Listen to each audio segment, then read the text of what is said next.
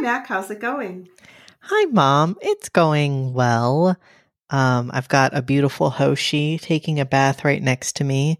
She's pretty much the cutest thing besides Luffy. And um, yeah, just just a Saturday chilling with my Mhm. mom. What could be better? In uh, late January, and we've got some like temperatures in the mid 60s. Just normal. Very normal. All the normal. the s- spring trees are starting to bloom, so that's great. Um, I hope it definitely makes it feel like- again. I know they'll all just They'll all die. they'll all die. Like Yeah. Well, that happens literally every year now. Is like we get this weird warm period. The flowers are like, "Oh boy, it's my time." Oh, now you're dead. So Yep. that's not fun. No. Um, climate change scares me. So there's that. Um, yeah, you know, I love a good piece of escapism these days. Have you found any? Uh, well, you know that game I was really into, Baldur's Gate. I have played almost 400 hours of it, and so now I think I'm officially burnt out, and I feel lost. Like I don't know what to do now. I Oh. keep trying to find another game, and it's I'm not finding one. Um, nothing that hits the same. But okay, you're gonna laugh. So I had heard just the fall of the House of Usher that name thrown around. My dumbass, I first off did not realize that was an Edgar Allan Poe story. Secondly, did not realize that was a Mike Flanagan show. Thirdly, thought it was a Ryan Mur. I was like, if it's anything, it's probably like the People versus O.J. Simpson kind of thing, like a Ryan Murphy oh. drama series about a real life thing. There must be some. There must be some group of people I don't know about, and that's what it is. And then I'm scrolling on Netflix trying to find something to watch randomly, and I see um, Hunk Hunkarino 5000 Rahul Kohli in the preview for uh, Fall of the House of Usher, and I'm immediately like meerkat perk, like oh, what? Now I'm interested, and I was like, oh, it's a Mike Flanagan thing. So I watched like five episodes of that. Now, okay, here's the thing: I don't hate that show, but if you put that next to Midnight Mass, Mass, yeah. it looks like dog shit because Yeah. Midnight Mass is like a masterpiece. Truly like one of the best shows. I think like to me it's the top of the Mike Flanagan list. But the thing is I'm entertained by this, but it really does feel like if Ryan Murphy's American Horror Story plus slasher plus succession had a baby and the baby was ugly. That's what it is. That's great. oh my gosh. Yeah, I didn't love it. I mean, people were like falling all over themselves when it when it came out, and I did watch it. I watched it all, um, but and I'm a huge Edgar Allan Poe fan, and I'm a huge Flanagan fan. Fan? Flanafan. Flanagan, yeah. Um, I didn't love it. so many things in it upset me because it's kind of like what we were talking about with Feast, where I'm looking at some of these. Like obviously being rich okay crime not that it's any of these kids fault that their dad has this empire but what bugs me is so many of like the reasons why they die i'm like this really isn't that big of a deal. Like i don't think the punishment fits the crime here. Like um and some things are also confusing like okay spoiler spoiler alert rahul kohli and the cat. I was like it's never explained why he killed the cat in the first place like the first time he killed the cat. Like he is it just a, was it a drug filled stupor? I want to know what happened there. That's far more interesting than the weird telltale cat you know in his house like i don't there were so many moments like that where i was like what's the real crime here and that woman who's got like the cut queen thing going on i was like you know what this seems consensual so whose business is it like Mhm. I don't know. She's not cheating on the husband. Like he's in on it. If he doesn't want to be a part of it, he can just break up with her. She's got to die over this? Like I don't know. I don't see the big deal. If and it felt kind of really rude. I'm like it would be more interesting if we had a positive depiction of like that kind of arrangement. But it's just presented as like, guys, isn't this fucking weird? Like no, I think done consensually, who cares? Well, I, t- I agree with that. I, I mean, it will be revealed, so I won't say anything. Um, there is a reason, and and you're also right. Like, none, you know, these kids are not um, crims. Yeah. Yeah. It's not it's not very strong. It's No, it's not. and it's just a lot of shock factor. And also, it's it's like you know shoehorning the Poe stories into this story. It's like I, some things lend themselves very kind of naturally. Like I, I also think the Hill House one is a masterpiece. Mm. Um, I think that one is super strong. Um, but I don't think Bly is as strong. And I don't think this one, uh, I think this is the weakest one For sure. um, of this thing that he's doing right now. And Yeah. I know you're not a huge fan of Hush, but I was pretty, you know, I was pretty impressed by that when it came out. But yeah, I don't, I just was like disappointed. Yeah, that's how I feel too. Like it's it's good um it's like a good bag of potato chips. Like I'm not going to say it's the worst thing I've ever seen. Like I'm watching it. I think I'm like medium like when I'm on the elliptical, it serve it makes me forget I'm on the elliptical and that that's what I'm looking for. But is it good? No. No. like uh, w- again, you put this Nick like I'm shocked thinking that the guy who made Midnight Mass is the same guy who made this. And I think it's a shame because I love this cast of actors. I mm-hmm. really love them. I think, like, I don't know, they can do no wrong in my eyes. Even the weakest one of them, I'm like, I don't care. I'm into it. And in Midnight Mass, they they were all just like chef's kiss. And in this one, they're doing the best with what they got. But the Yeah. what they got is bad. Yeah. I think all that's completely fair. Yeah, for sure. And I kind of feel like like you know like it's TV and it's still better than most TV you're going to watch. So, But the that bar is like couldn't be further below the well, ground. that's very true. Um, I mean, there are worse things you could. That's a terrible thing to say. Like, there are worse things you can watch. Like, Yep, that's Not true. a ringing endorsement. Um, you could also just like not ever watch this, and you you'd be Yeah, my life would be net zero. Uh, no, you know, I will say I'm just like such a huge Rahul Kohli uh, stan. I love that man, and he can do no wrong in my eyes. And I, I forget the actor's name, but they don't interact actually. But the guy who plays uh, Detective Babineau in I Zombie, yeah. him being in the show, I was like, yes, add this guy to the cast of characters, please, because I love that actor, and it was like a great. I don't know to have those two be on the same show again. I'm like, okay, yeah, just keep these people, please. But I think I'm kind of with you because it's one of those shows where like somebody gets knocked off every show. Yeah, like and I'm that's not a sad. spoiler. And yeah, and after I think this was like the fourth one that he got knocked off, and I was like, well, I'm not as into this anymore. and they so early compared to some of these other actors. Like, like on my list of like faves, he's at the top. To and him and I, I don't remember the actress's name, but the actress who plays, I think her name's like Vaconia, um, who does like the chimp experiments. I love her too, but I feel like she wasn't given anything. Like she's barely in it. Um, Oh yeah, I can't remember that actor's name. Yeah, she's Yeah. great. but she's Mhm. wonderful. She's beautiful. She And I- I don't know. Bly. Yeah, you know. and they're great in that. Yeah. she's like to me the shining light in Bly because him and her because I did not think Bly was very good. I actually don't even think I finished it because I was after they left. I was so bored. My faves are gone. What am I supposed to do now? Yeah.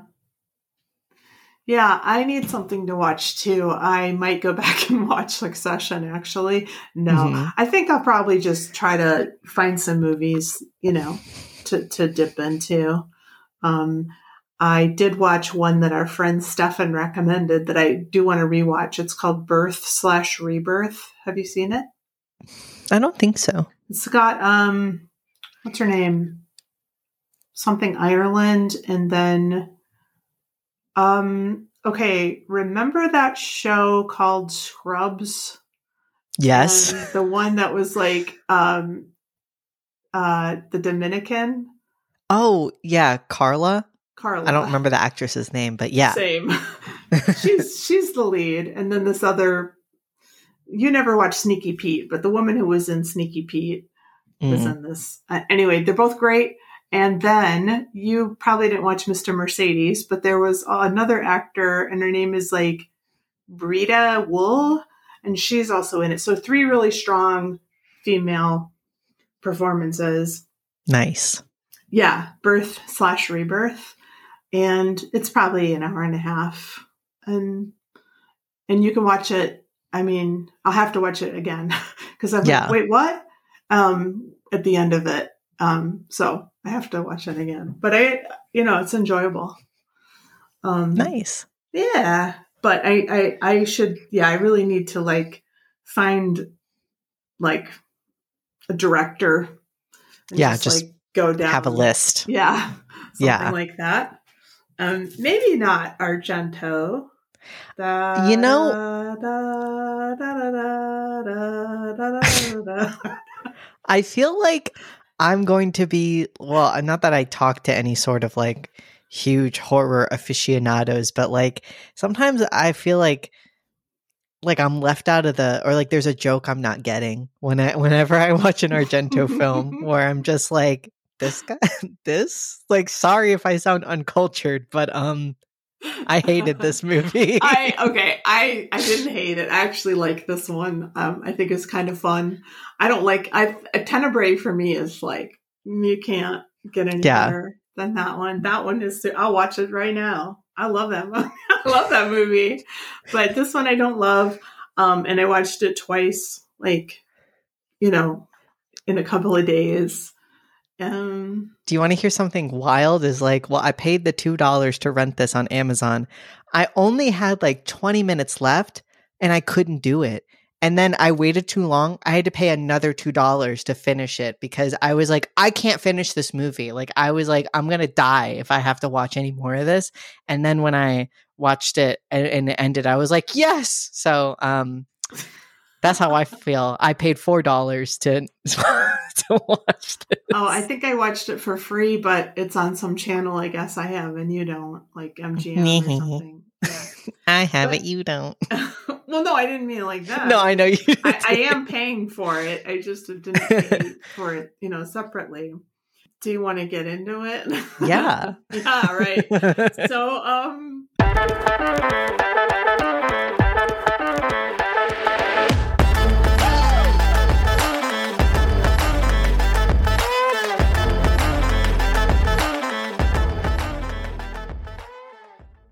Deep Red, here's the plot synopsis from IMDb. A jazz pianist and a wisecracking journalist, is she? Barely. Are pulled into a complex web of mystery after the former witnesses the brutal murder of a psychic. In Italian, this is Profondo Rosso, directed by Dario Argento, written by Argento and Bernardino Zapponi, starring David Hemmings, Daria Nicolodi, Gabriele Lavia, uh, Macha Méril, Eros Pag- Pagni, Julia Calandra, Nicoletta Elmi, Glauco Mauri, and Clara Calamai. Cinematography by Luigi Kuveiller, Cu- Cuveler, I don't know. Edited by Franco Fraticelli. Music by Giorgio Gaslini and Goblin. And I heard that Goblin had a day to come up with the music for this, and it was their first soundtrack. And I can't get it like it's like stuck in my head.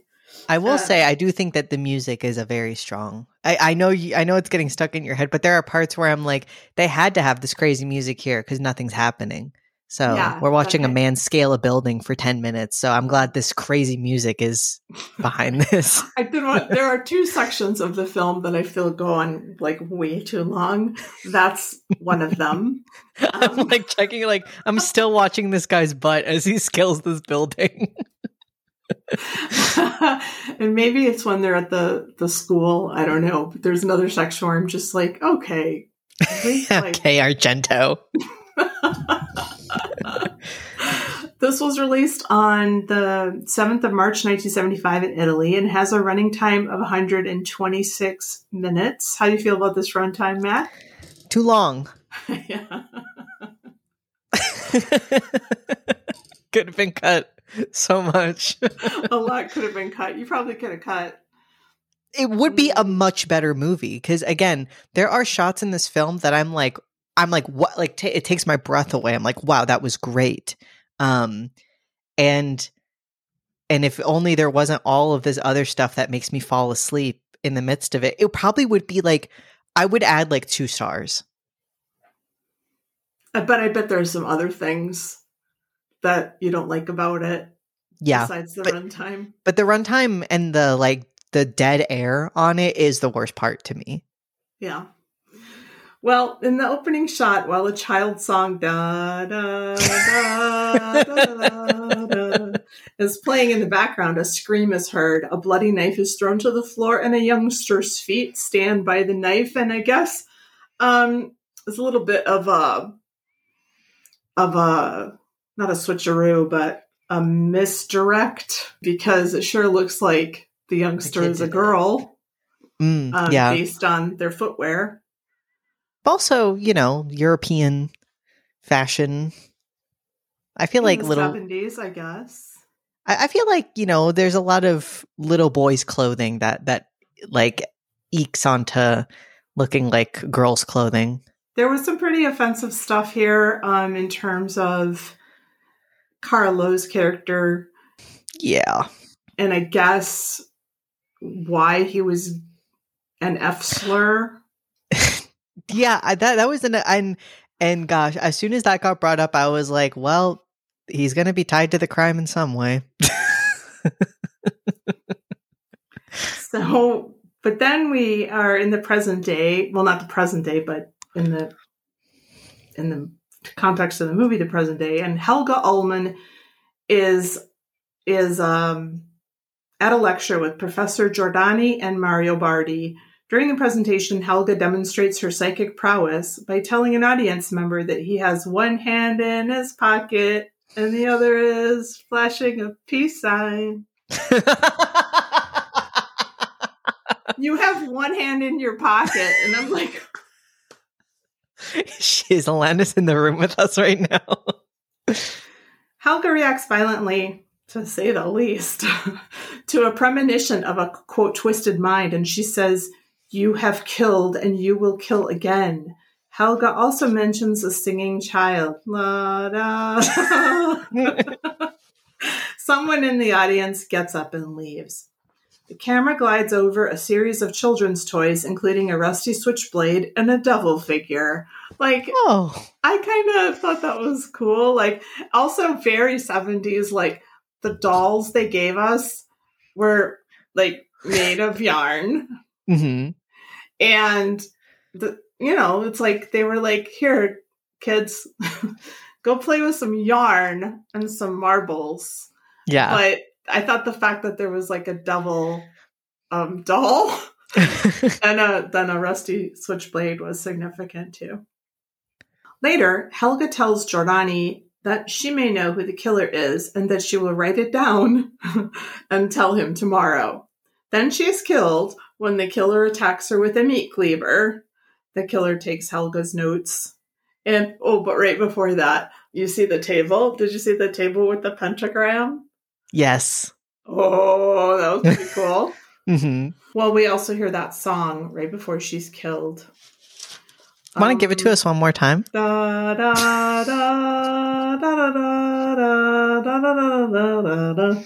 Okay, it's a little um it's a catchy little tune that um do you remember that Black Mirror episode where like people like killed themselves by like like sticking skewers through their ears or whatever? Which one is that? Hated in the Nation. Oh, I don't remember that part. There were like these there were like these um there was a fake bee one and um they I don't know like some some I don't know some bee would get in their ear and they would go nuts. Ah. That's why. But I'm on the I'm on the edge with this song. Well, okay. The killer, all we know about the killer is that they are wearing a brown raincoat and black leather gloves. And they're also wearing, I mean, not not to like gender shoes, but I mean they do look like male shoes. Yeah. Um, They also have like a very Carmen Sandiego yeah. vibes. um anyway the killer leaves her for dead takes helga's notes and begins to look through her paper while helga tries crawling away down in the square below helga's apartment marcus is talking to his inebriated friend carlo marcus expresses concern over carlo's drinking but carlo says that so long as he remains drunk he's happy he then says that although they are both piano players, he plays for survival and Marcus plays for art. They walk past a bar that looks like Hopper's Nighthawks. They hear a scream, and Carlo speculates that someone is getting raped. The way he says it is just like, haha, that's probably happening right now. Whatever. like, damn, okay. And Hem- and the Marcus is kind of like, that's a real fucked up thing to say. Uh, but then he's like, "Oh, you're drunk." Like, It's not a just a even if you're drunk, it's pretty unacceptable. Shortly after Carlo leaves, Marcus looks up and sees a bloody Helga crash through her apartment window. Marcus runs up to Helga's apartment, helps her dead body out of the broken window, and sees a person in a brown raincoat running away through the square. Okay, this like sent me. I was like, I know it's not like they had intensely great forensics back then, but you're going to the crime scene and just sticking your grubby little hands all over everything. You like, why wouldn't you call the police first? What's wrong with you? I don't know. This happens a lot. I feel in giallo. It's a running theme in this movie. well, not just this movie, but I mean, in every giallo that you'll see, I think. Yeah, Like- people just gotta. I mean, I guess maybe it's a representation of how now they're like getting fully intertwined with the crime, but it just makes me lose. Um, like my sense of disbelief is already like on on. I'm at the edge of my. I'm at the end of my rope here, and then that just snaps it, and now I'm just mad. Right. I did think it was kind of cool, like the the glass that's like coming out of her neck. I thought Mhm. that was pretty nice. But you know, it's the seventies, and it's like the the blood tech Oh, is it's not there so yet. So Bad. But we're full on like pre K tempera paint. Like I don't know if you had this by the time you know you came along, but they had this paint that like came in powder form that you know Mm. you poured water in it and you Oh, yeah, and then it- yeah. mhm. Did you have that kind when you were in Yeah. school? Okay, that was still around. hmm Okay. um, a little later, the police arrive and question Marcus about witnessing the killing.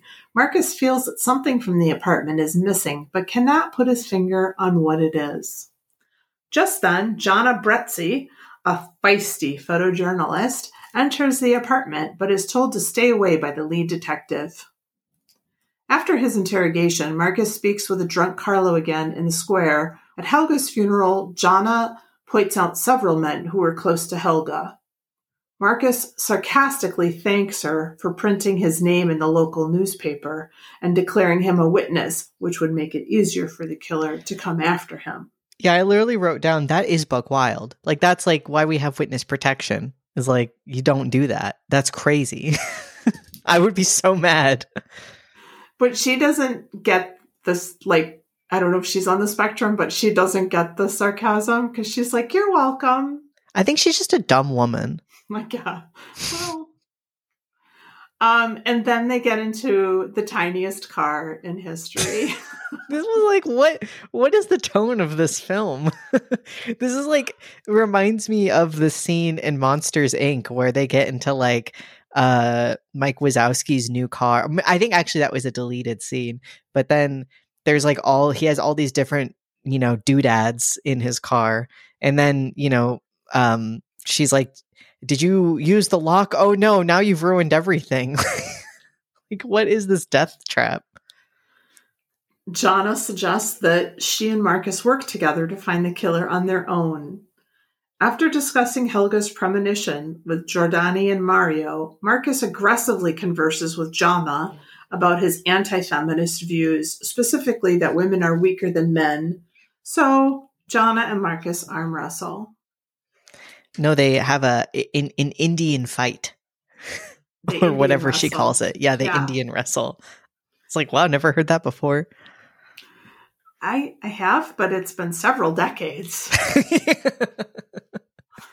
and okay, where this movie goes, I understand then why this scene is in there, you know? Like he has this whole idea that women are gentler and you know, are not harsh and not strong in any way and that's supposed to put that into the audience's minds like that idea which um I think it would have been cooler if she had just straight up won the arm wrestling. Like she did cheat in the end. I think it would have made for a great scene if she had just simply won that mm-hmm. contest. Yeah, but she does cheat by lifting up her elbow, which just makes her seem like she's desperate to prove her point, which is a failing point. I just feel like it's a dumb way to do that scene. I don't I think it's great to have a male character who has those ideas because they're commonly held beliefs, but why would you prove his point in the scene. Mm-hmm. That that's weird to me. Marcus speaks to Carlo's mom, who mistakes him for an engineer. She tells him she was an actress, but she doesn't think it's good to dwell on the past. Marcus walks in on Carlo's partner and finds Carlo drunk in the bedroom and referring to himself as an F slur. Carlo encourages Marcus to leave, to leave, like Italy. Yeah. Oh, I, I was gonna say it's like I again I'm I'm kind of I'm disappointed with how this movie goes because I felt like this scene was actually kind of sweet. Mm-hmm. Like Carlo's partner is a very sweet person. Like they're just very nice and just like I love that guy, but I'm worried about him and it seems very normal, you know.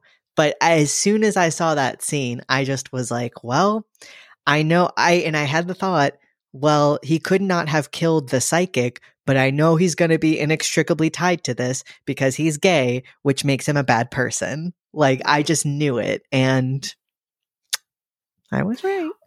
Yeah, a bad person, maybe. I'm, I'm not saying any of this is, is right, but I mean, you know, given the time period, I guess, um, and I guess Argento, you know, if you're gay, you were made that way. Yeah, um, something bad happened something to you. Something bad happened to you. That's why you're that way. So yeah, for sure. And I even I even feel like if you have a character who hates himself, perhaps because he's gay, and now he's an alcoholic, I'm not even saying that's bad. Like that's not that has definitely been something that has happened to a real person, but it's not handled with care in that sense it's kind of presented as like, well, now you guys all know why he's an alcoholic, right? Is because this horrible fact about himself that he's ashamed and everyone should be ashamed of. It's not presented as like, oh, look how sad this man can't accept himself for something that is fine and beyond his control. It's just, guys, now you get it, right? It would be sad, wouldn't it? When it's like, is this doesn't seem like a bad relationship he's even in. This person cares for him you know right. his partner cares for him. That's great. And it's a little confusing too because marcus you know isn't like horrified or anything like that. I mean he's just like like maybe he's surprised but he doesn't comment on it at all. And he's like making meaningful eye contact with like the partner and like treating them with like a lot of care yeah. know, and respect. And so it's kind of confusing because carlo hates himself and it's a little unclear like why if yeah. you know nobody else thinks it's a problem. Yeah. Marcus goes to his apartment to compose some music. As he is playing some dust falls on his piano and we get a pov shot of someone walking above marcus's apartment. I gotta say both of these movies are a little confusing in terms of like what time of day it is. Did you get uh, that at all? This feels like it's at nighttime except that like when he's composing music like the glass above him, there's like light coming through there. So I was like, Says it day? Yeah, but then when it's just in his room, it feels like that was shot at night. Like when they don't show the ceiling again. yeah, Um, but I do love this scene. I think this is one of the good scenes in the Mhm. movie. I think then when he starts playing the piano, but knowing that somebody could be outside, I thought that was genius. Like he's trying to like make it seem like, oh, I don't know anybody's here. Mhm. Um, I really liked that. yeah. So he soon hears the children's song, I Won't Do It Again, followed by the sound of his door creaking open. Marcus becomes nervous, but continues playing the piano one handed as he grasps a bird's, a, um, like, uh, it's like a staff, but it's got like a bird head on the top of it uh, as a weapon. As the phone rings, Marcus jumps up and pulls the door to his room shut just when the killer attacks. The killer leaves and whispers threats to him. Or, sorry, the killer whispers threats to him through the closed door before leaving. And this is confusing because this voice to me sounds pretty masculine. Yeah, the voice is like, well, maybe I didn't get you this time. But your, your days are numbered, or something like that. Of course, it's a giallo, so like everyone said the lines in their own language, and then everything was dubbed. Speak, speak Italian, German, English, doesn't matter. It's all going to be dubbed into English at the end. The next day, Marcus goes to a record store and, after going through albums of children's music, finds the song he heard. He meets with Giordani and Mario, who tell him a folktale, who tells him a folktale involving a haunted house. This part, I begin to get so lost. So I will need your help. Like I, I this whole part, maybe I would my attention was just waning to the nth degree, but I I was very confused as to what was happening. I don't, I feel like a lot of this could have been cut. Well, okay, so Giordani is um, the guy who kind of looks like Marcus, hmm and he's into the more like paranormal side of things or like scientific side of things. But then this other guy, Mario, is he's like, well, that's all interesting, but let me tell you this folk tale about a haunted house and like a child a child's song was heard you know at, at, at this location after like a gruesome murder took place. And there's a book you should check out by this woman named amanda righetti. And um, so that's the next part of the story where he goes to like find the book. He finds the book and then he finds the woman Yeah. herself I just thought that whole sequence was very weird of being like, yeah, I heard a story about a haunted house. yeah, like every scary story ever. And then it's like, well, no, it was real. Here's the actual book. And now this is a location you can go to. I was like, what? What? Like, like I don't No, know. that's just- exactly it I know, but that's confusing. Like, that's like, it, that's like saying, yeah, I heard that one time somebody got scared. Well, it was actually this person in this city. Like, it's the vaguest story ever. yeah You well, know? and also, I mean, if you start to like think about the killer showing up at all of these places, that doesn't make. How do they know? There's no Yeah, internet. there's, no, How would you know to go? In investigating the source of the music tune, the search leads Marcus to a novel titled House of the Screaming Child, which describes a long ago murder. Marcus calls Gianna from a very busy coffee shop. the guy with like the espresso machine right next to him. Hey, why'd you put that thing there? and she can't hear him. And then she grabs somebody by his ear and is like, let me write a note on your chest. And the guy's like, okay, I don't know. I guess you're that like feisty journalist. You know Gianna those Brezzi. feisty. Um, the camera glides over the doll, the black gloves, and we see the eye of the killer, presumably. Mhm. In attempting to find Amanda Righetti to talk to her about her book, the killer arrives at Righetti's villa first and murders her. Okay, and now I need to bring up where I really got confused because I totally thought this was the reporter. I thought the Righetti because the hair is the exact same. Mhm, mhm. and I had not like I just got, you know, white face blindness. Like this happens to me in movies. If they if you have two white people with the same haircut, I'm going to get them confused. It happens so and I don't know who the actors are, which I obviously don't know these people. And I thought this would I thought that he told journalist about this place and she went to go investigate it and then she got killed. Like I and so then later in the movie I start getting so confused. um so yeah, I really in my head the journalist has just died. well, I get I got confused too because I do think that the guy who plays Giordani looks similar to the guy yeah. who plays Marcus. And so spoiler, when Giordani died, I was like, wait, what? They killed like the, main, main, guy? Character? so I totally get that. But no, this is the writer. Um but she she sends somebody on at the beginning of the scene. She's like, "Well, thanks for coming by.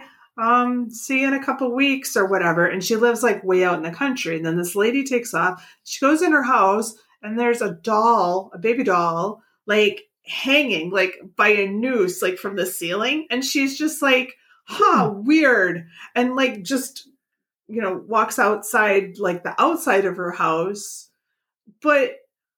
I'm sorry if I'm I, out of there. I I live alone. Seemingly, this person does too. If I come home and there's a baby doll hanging from the ceiling, um, and I didn't put it there, I'm it's a threat. back in my house.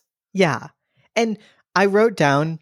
I said, okay, like I think everyone has that feeling of you get kind of scared by something, but then you realize, oh, maybe it's in my head and you push it away, even though maybe your gut feeling is like, you should invest it. Like, I think anyone with anxiety has had that feeling before of like, you're checking under your bed and you feel stupid for doing it. So sure. I think it's great to depict that in a film.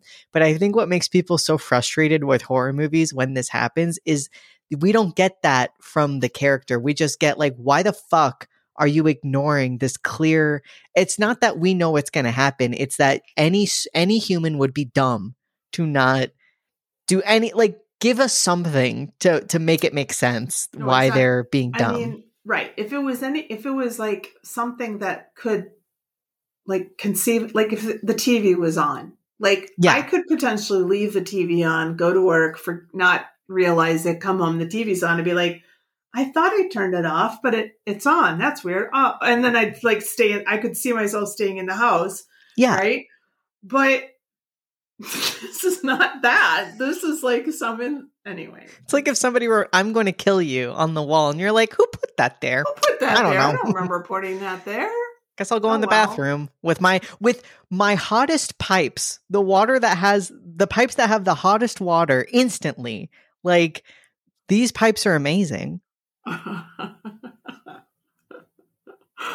um, all right, so she walks past the closet where we see the eye of the killer, kind of a cool shot. Because mm-hmm. the eye is like all outlined in um, black eyeliner, and the and like the closet is completely black, so you just see this like boink, this like eye. So it's kind of cool.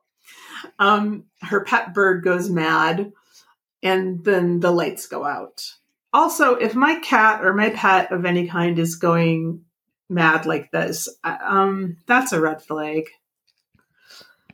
The creepy song is heard. Righetti, spooked, holds out a knitting needle to protect herself, but one of her birds flies into it. It didn't. Dumbass that. bird. Yeah, there's yeah, a lot of animal cruelty in this movie. There's a lot of animal cruelty in 70s Giallo. Like, it like some, shocks you when it happens. You're like, oh god, I didn't think I was going to be seeing this today. But I mean, it's like pretty routine. I mean, I was going to warn you about it and I forgot. Like normally I would remember that, but it's so like yeah, happens all the time. Righetti is stabbed in the spine, then dragged into the bathroom and drowned in a bath with scaldingly hot water. I liked this death though. That it was, was like, good. you know, they keep bringing her back up and like then her face is getting more and more burned. It was rough. And I thought the special effects were pretty good. Yeah. But Righetti manages to write a message on the wall of the steam filled bathroom before she dies. Marcus finds the body but aware that the police will think he did it, leaves the area without calling anyone. This also made me lose it. Like, then when he tells somebody later and they're like, Well, do you think they called it in? I was like, But you didn't? Like, not even an anonymous tip? Like, Yeah. like come on. Marcus removes a photo of the supposed haunted house from the novel to help him in his search for the mysterious house. The photograph shows some exotic palm trees on the house grounds. Marcus tracks down the greenhouse owner who admits to selling a dozen or more Canary Island palms to that house and procures the house's address from past records. Driving around, Marcus finally locates the house and learns from the caretaker, who claims that no one had lived in the house before 1963 when the previous owner was killed. We also meet the caretaker's creepy kid, and there is some unnecessary lizard torture. That that's the part that really shocked me. Was I was like, "Oh, that's really happening. Like this is really a lizard with a needle poked through it." And the way that the dad of this little girl is just like, "I told you not to do that." like, "Hey, I told you not to And torture slaps animals." her in the face also, and then she's like, "Oh, I love tasting blood when you slap my face so hard that my lip splits and I can taste the blood." Like, what in the Wha- fuck? like is the movie like she's just turned into the most interesting character and the movie's not about her like like can i get more about, about this little girl who's the worst actress i've ever seen Oh, Sometimes- the worst. I mean, No, no, this- Marlowe is the worst. Sorry, I think- spoiler. I think also there's these guy well when we get to it but uh, sometimes in argento films it really feels like he just looked outside on the street and was like you come here can i have you for like five minutes and then put him in his movie Probably. like these people don't even know where to look like with the camera Mhm. Marcus, despite being warned by the creepy kid that there are ghosts inside the house, looks around and discovers a children's drawing on a wall, long plastered over, of a little boy holding an un holding a bloody knife next to a murdered man. And I totally want a t-shirt with those drawings on it. yeah the drawings were great very cool Meanwhile, Giordani, and this is sort of cut in between these these scenes happening. Meanwhile, Giordani investigates the Righetti murder scene after the police collect the body and leave, and on a hunch turns on the hot water in the bathroom and sees part of the message left on the wall by the murder victim. When Giordani returns to his office that night to investigate more, the killer breaks in and kills him too. But first distracts him with the creepiest of all creepy dolls, and then first by bashing his face against the desk and then stabbing him through the neck. that creepy doll highlight of the home. I rewatched it multiple times. The way it walks is so weird. And even when it's on the ground face up and the body's still walking i was like oh how'd they find this thing? It's so scary. It's very scary. and that this again this stupid motherfucker breaks the doll. He doesn't know where the doll came from but he smiles as if like well the danger's over now. No who put the doll there stupid and then when he gets hit in the head with like a fire poker there's no sound No. like he might as well have been hit with a pool noodle yes. i said bonk out loud when i saw it because that's it just and he's like oh you know i don't know But then when he gets stabbed in the neck, that's my favorite kill. Mm, yeah Oh, sorry, spoiler. I'm going all out of order today. When Marcus learns of Giordani's murder, he makes plans to leave town, but then discovers the clue that he overlooked in the photo of the deserted house. A window on one of the walls is missing. Marcus returns to the house after dark and after unsuccessfully trying to bash in the wall where the window was, which leads to him nearly falling off the scaffolding, he enters the house and using a pickaxe bashes down an end wall in a hallway and discovers the secret room with a rotting skeleton next to a Christmas tree. okay, this is one of the scenes where I was like, how long can we watch this guy climb and how long can we watch him break down this wall? Like A long Man. time. a long time. And meanwhile, the goblin music, like the craziest sounds you've ever heard.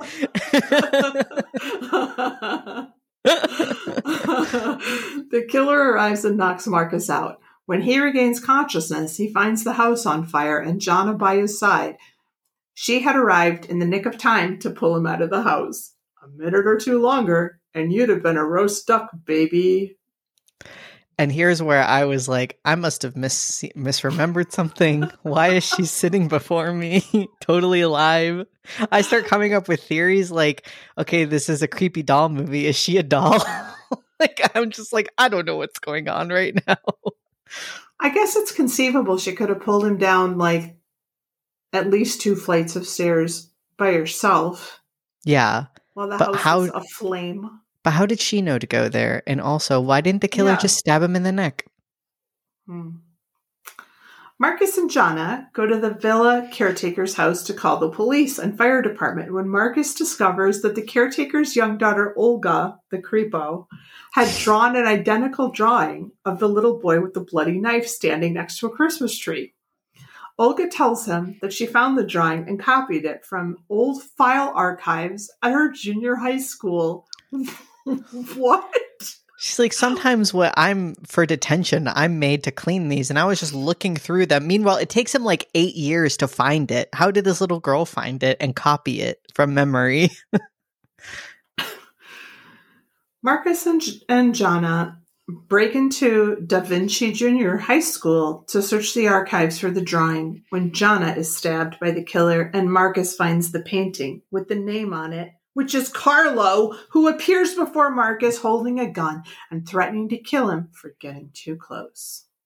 There is a scene here that I thought was also, or a shot that's also great when Marco is sitting in a room looking at it and we see a shadow on the wall and we think it's just the shadow of him, but then it moves across and then that's when he gets up and realizes somebody else is there. I was like, okay, I got to give it to you. That one was great. Also, the shot of Gianna, like with that, I don't know how to describe it. Like she's in the lower right hand corner of the screen, and then the upper left hand corner of the screen is this really beautiful, beautiful window. Mm-hmm. It's like green and white, and I don't know, it's like really cool. It, it reminded me of Suspiria. There's like a shot like that in Suspiria, I think. Just then, the police led by the superintendent Calcabrini arrive and Carlo flees, but in a twist of fate, he gets sideswiped by a passing garbage truck, which he gets hooked onto the fender and gets dragged down the street to his gruesome death. Um, this was one of the scenes where definitely these garbage men in the truck were just two guys he pulled off the street because the way the B-roll footage of them like talking to each other, there's no audio, and they just look like they're opening, they're flapping their mouths, just saying anything. like the, yes. I could just hear him behind the camera being like, "Okay, now just talk, talk about anything. Okay, we got it." there was also a shot earlier which I didn't include where there's a news story going on in the background and somebody is smoking like the fastest anyone has ever smoked a cigarette like in the foreground. So yeah i totally agree with you in terms of like pulling people off the street. With the case apparently wrapped up with carlo assumed to be the killer marcus drops off the severely wounded gianna at the hospital but in going back to the scene of the crime tries to remember what he thought he saw Carlo could not have murdered Helga Ulmann because he was with Marcus on the street when they saw the killer stabbing Ulmann.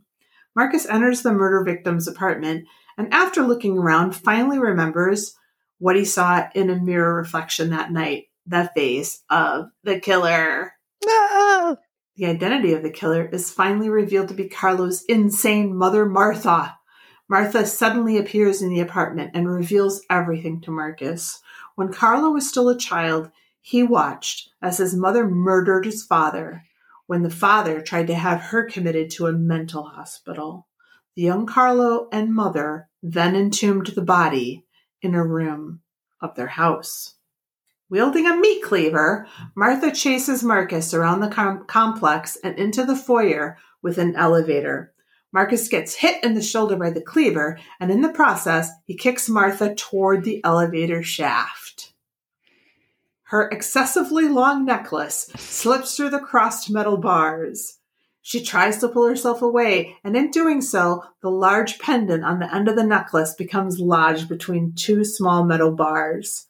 As Martha is desperately trying to free her necklace, Marcus realizes she is caught and presses the button to activate the lift.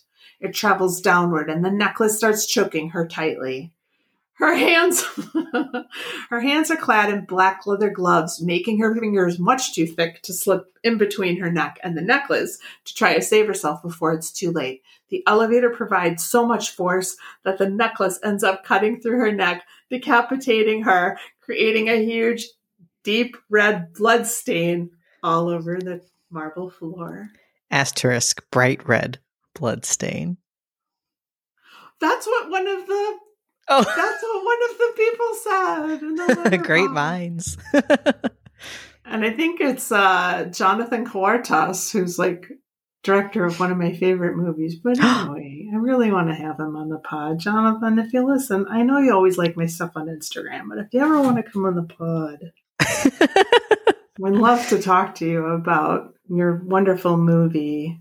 My heart can't beat unless you tell it to. oh, that that movie. You're a big. Co-writer, you're a fan? You're a big fan. I'm a huge fan.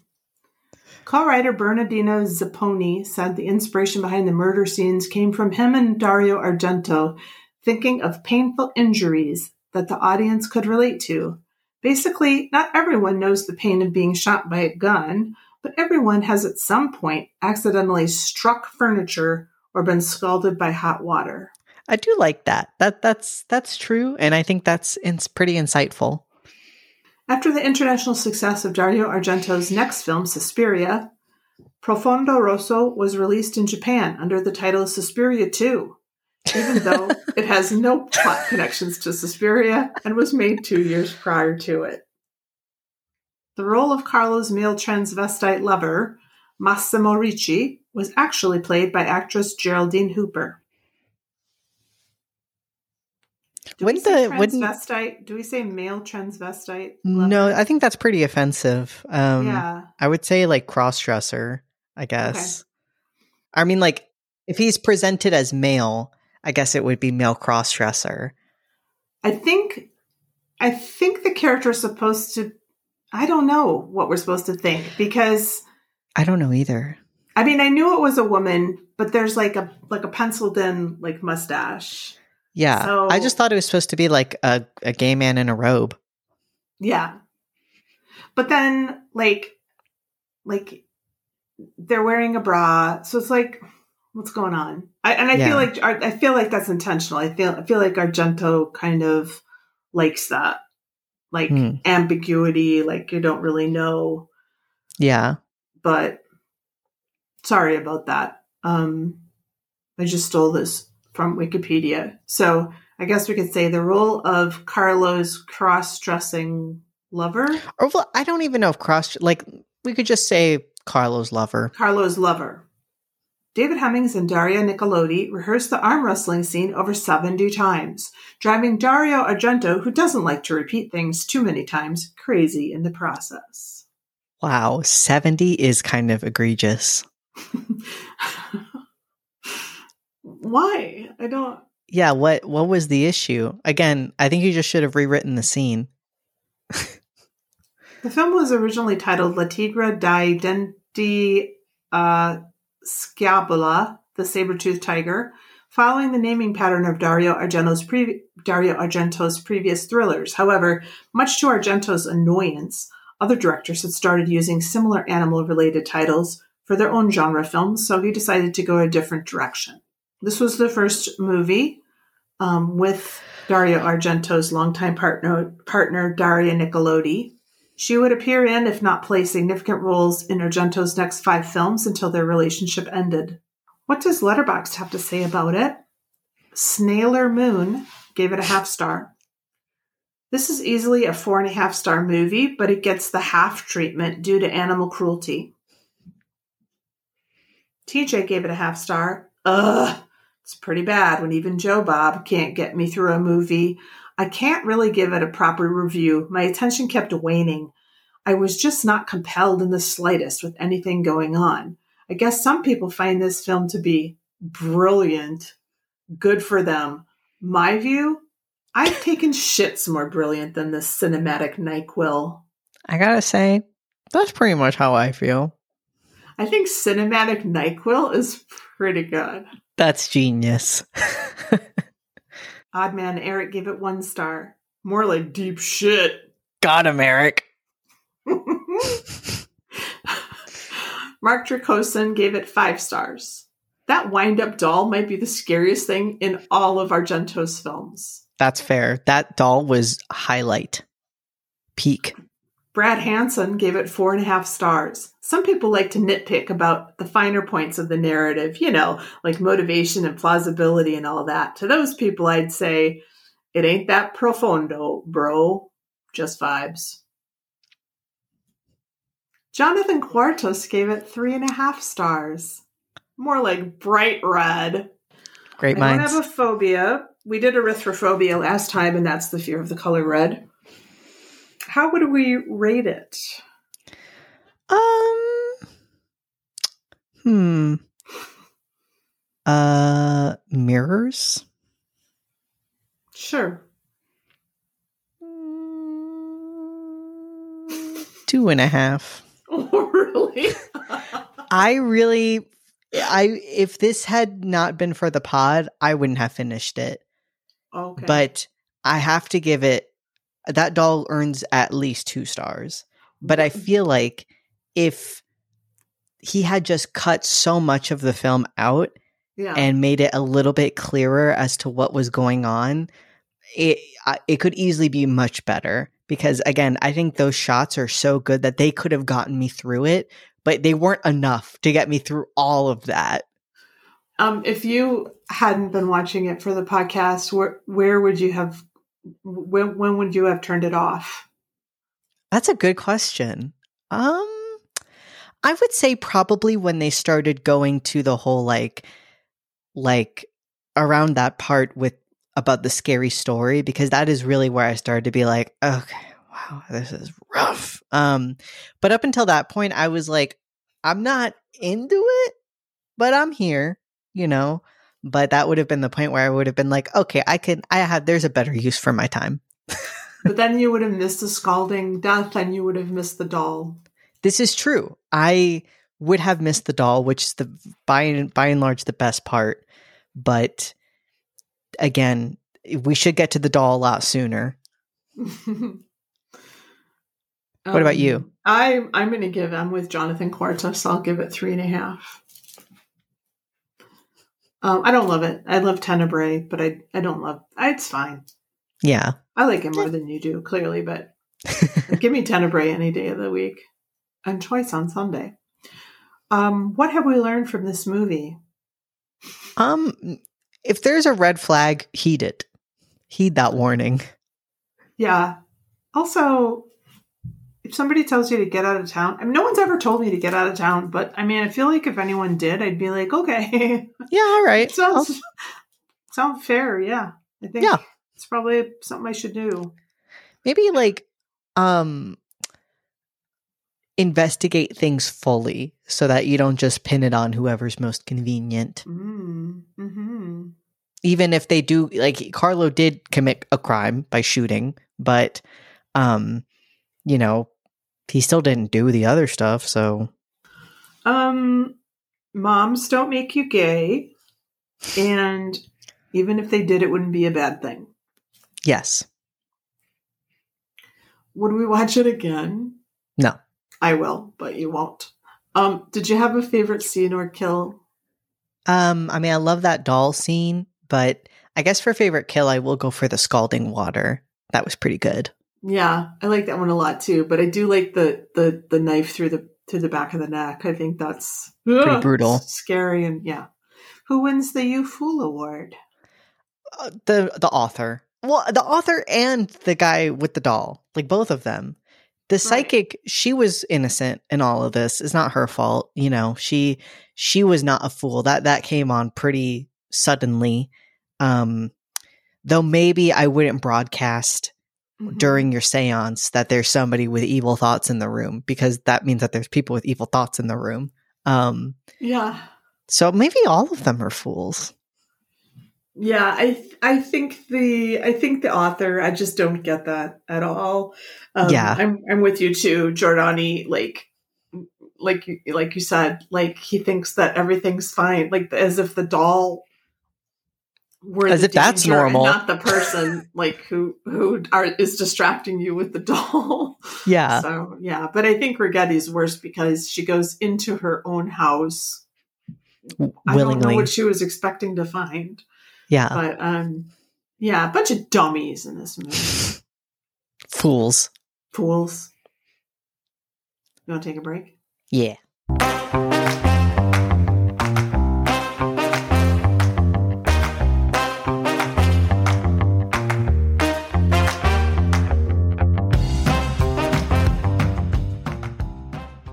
I was looking up fear of dolls, and I um, because I mean, obviously, that's like just sitting right there on the table. Um, let's see. Pediophobia is a fear of is a type of autom autom automatonophobia, which is a fear of inanimate objects that appear human or a fear of anything that simulates a real human being. That's pretty creepy. Yeah, Uncanny Valley and all that. and all that. Well, should we get into it? Yeah, okay, before we get into it, I looked up the age of the actor who plays Andy. Uh huh. He's the same age as Quinn. So, as you're thinking about this movie, I want you to think about little Andy as little Quinny. Oh, I mean, he is so cute. I think I wrote in my notes, cute. he is so cute so many times. They, they, that's a great child actor. He did a Mhm. great job. and he's still like you know he he appeared in a number of the i don't know if he appeared in all of them but he appeared in a number of the films and he's been in the show as well Aw, that's really good. great for him I like that with horror franchises. Whenever if Mhm. they bring it back, like they pay homage to the to the OGs. That's nice. yeah Um, spoiler alert. Uh, uh-oh didn't like it I I okay, I got to say something to all you people who call this a classic. Okay, maybe it was iconic, but that doesn't mean that it's good. And I will stand on that, uh, firmly on that. You know what is a classic and is good? Nightmare on Elm Street. G- to me, good writing, schlocky, yes, but good writing um doesn't make me uh angry, but this movie had me seething. oh wow Luffy wants to get out of here. Back. okay All What my children wanted to come in. what a wonderful pantomime that was just so lovely to see Oh, did you see him stand up? yeah he did he stood right up So cute. And then go like cats are just so they're they're just cats. You open up the door after they meow for it and they're like, Why'd you do that? Uh, yeah exactly I don't know, because you stood in front of it and screamed at me. Oh, she came in and then went right back out. She's so cute. Um, All right. I, I just want to say, okay. Yes. I, I, I take your point. There, I, I saw, I watched this with a critical eye this time. I've probably, I don't know how many times I've seen it. The first time I saw it was in the theater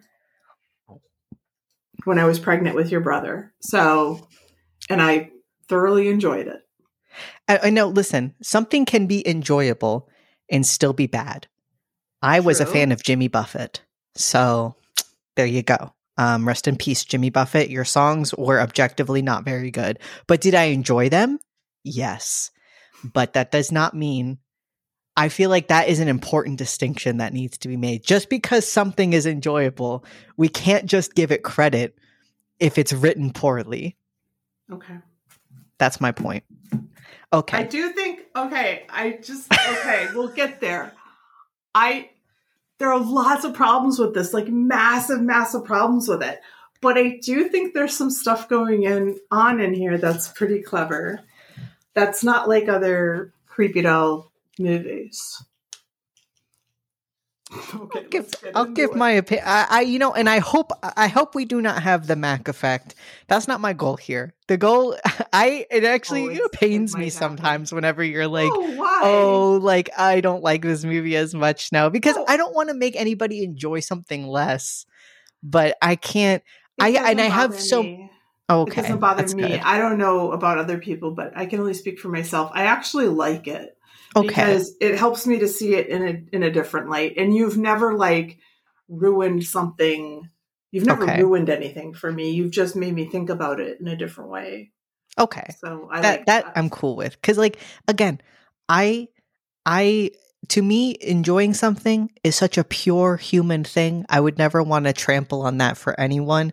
And I don't know what it is about me. I think this is true of most people. Of like, there's so much more to say when you have issues with something than there is when something's perfect. Because if it's perfect, all you can really say is that was great.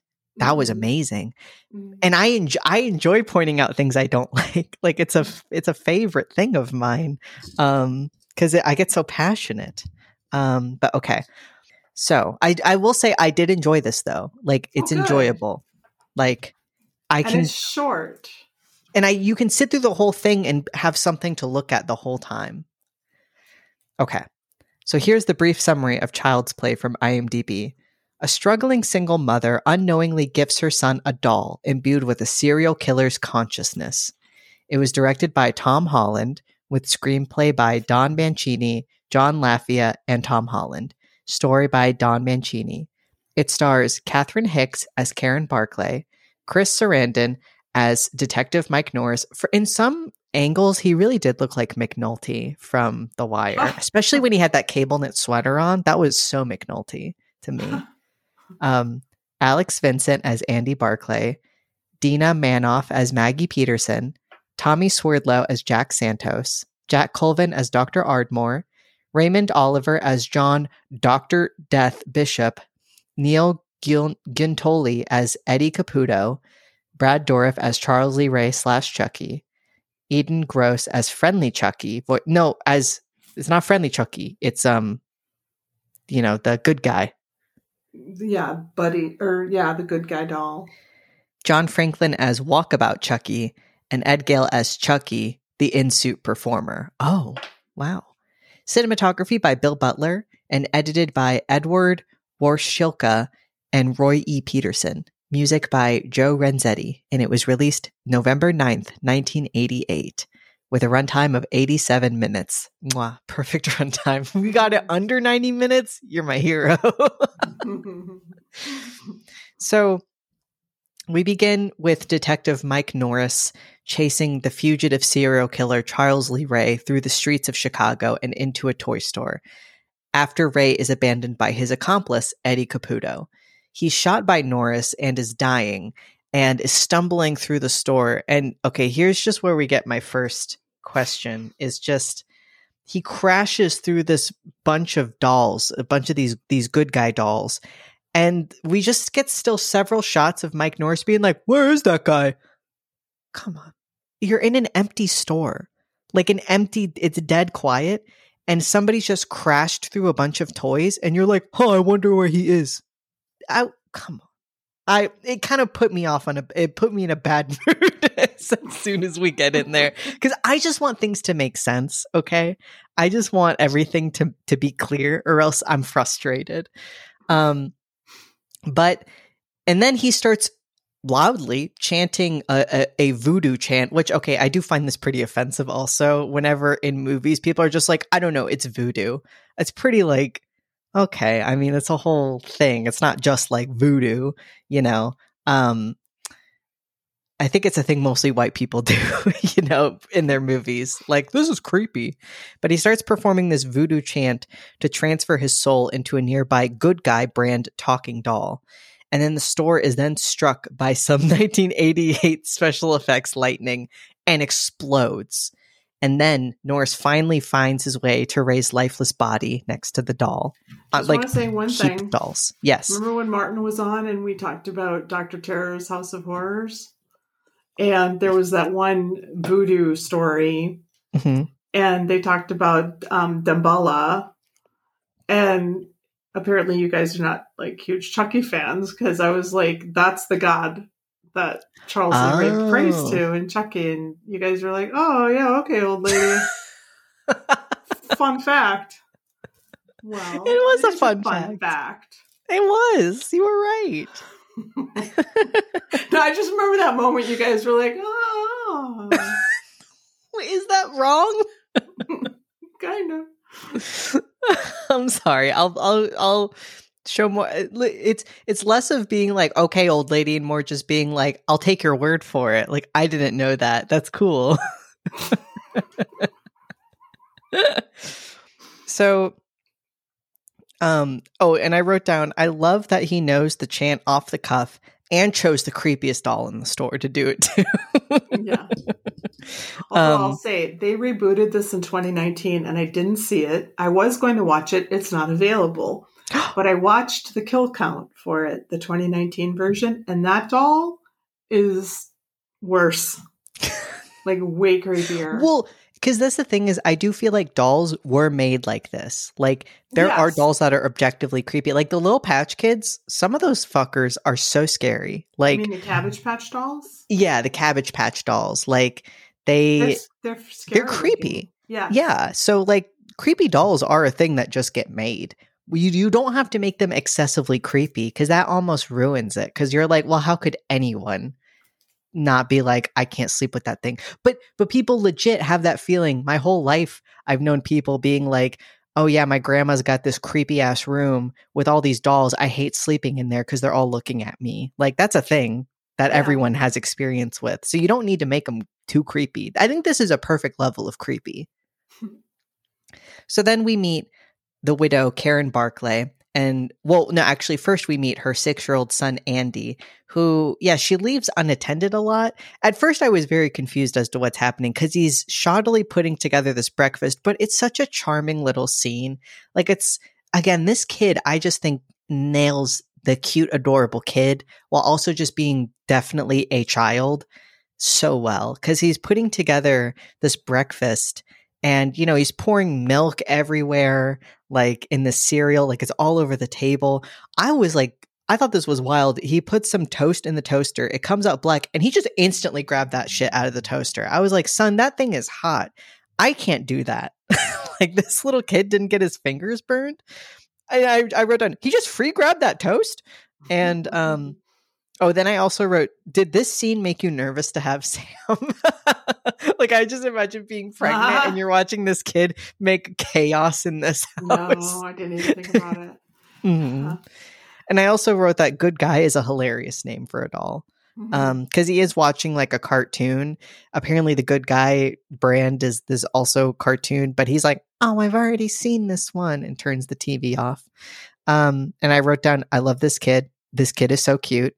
Um, and so we find out he's making breakfast for his mom, and it's his birthday that he's doing it on, but he just wants to wake her up so he can get his presents.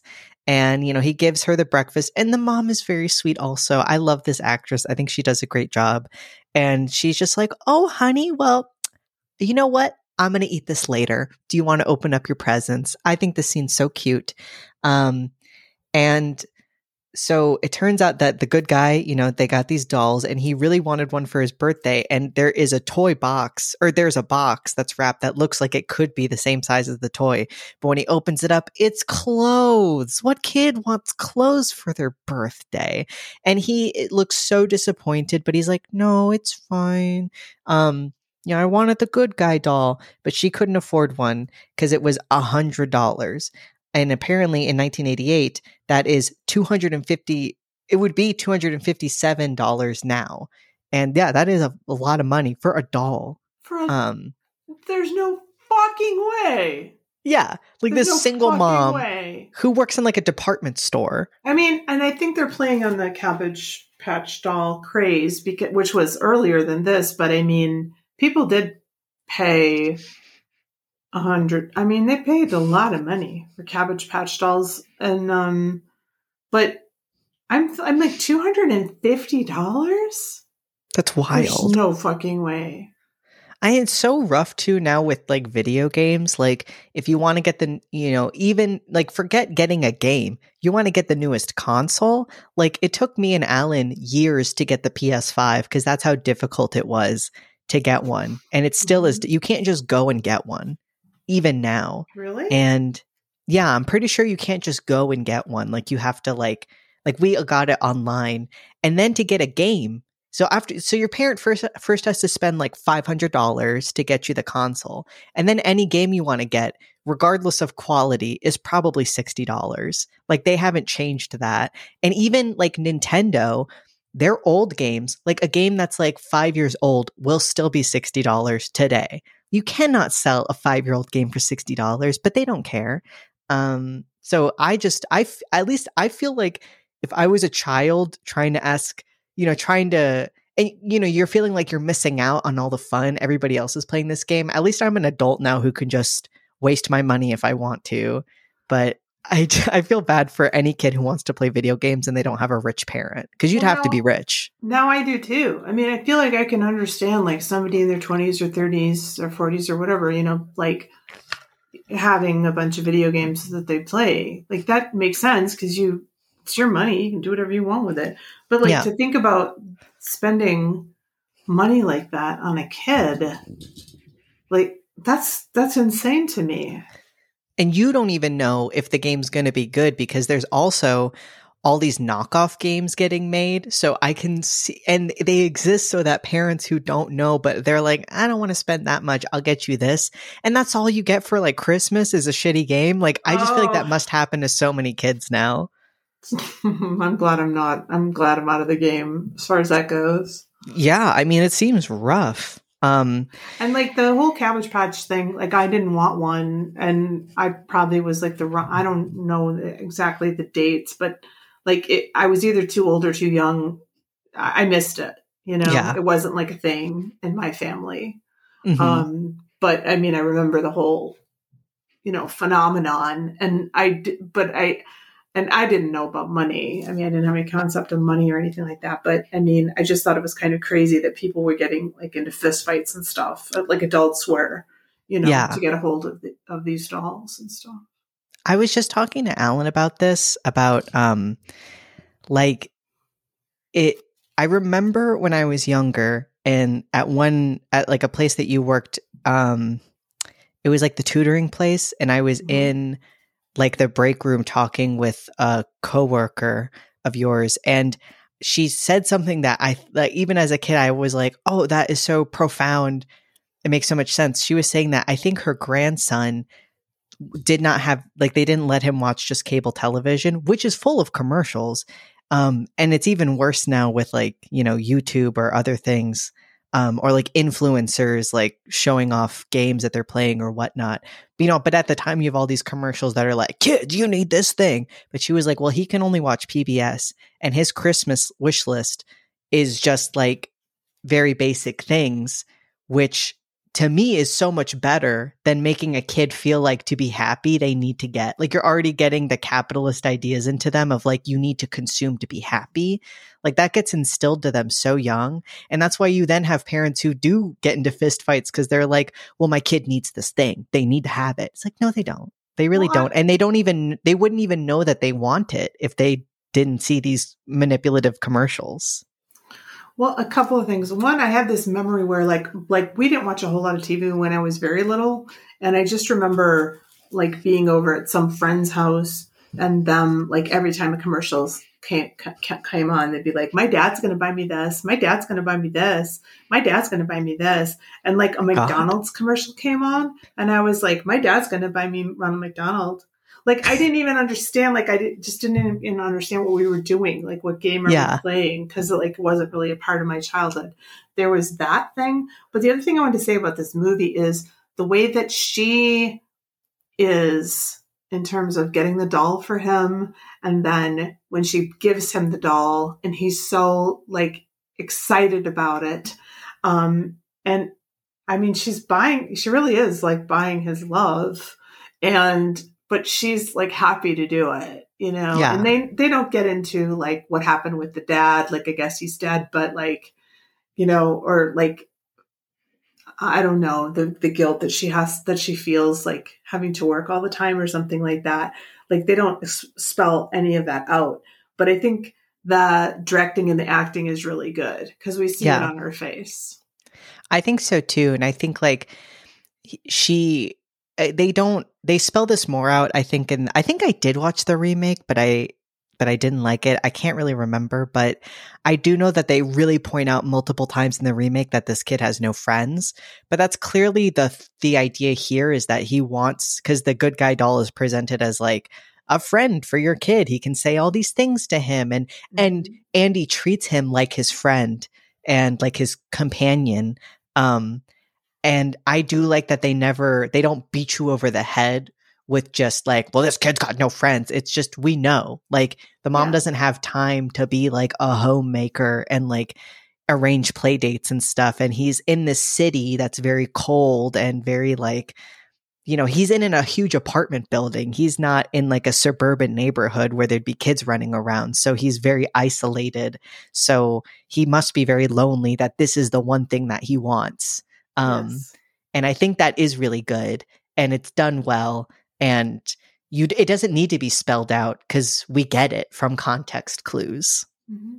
yeah. and i do like this mom like i think this is a very sweet mom and she just wants the best but is clearly struggling because like raising a child is not a one person job um it is a multiple people job so agree yeah so we later see mom working at the department store and her her friend Maggie who is the sweetest and is the best. Love the I love that she has a female best friend mm-hmm. who is so close to and she's like, "Well, there's a homeless man out back who's selling these dolls. So let's go get one."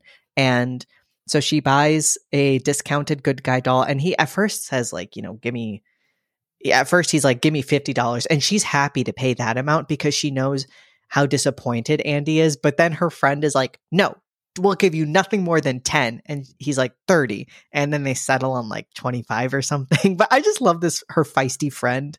Um, and so uh she then uh and then she has like the worst employer ever who's like sorry you're gonna have to work late tonight and she's like i literally have a child to get home to and he's like, well, you know, too bad, so sad. I'll let you go home for like one hour and then you have to come back. So Maggie says that she'll babysit Andy for the night.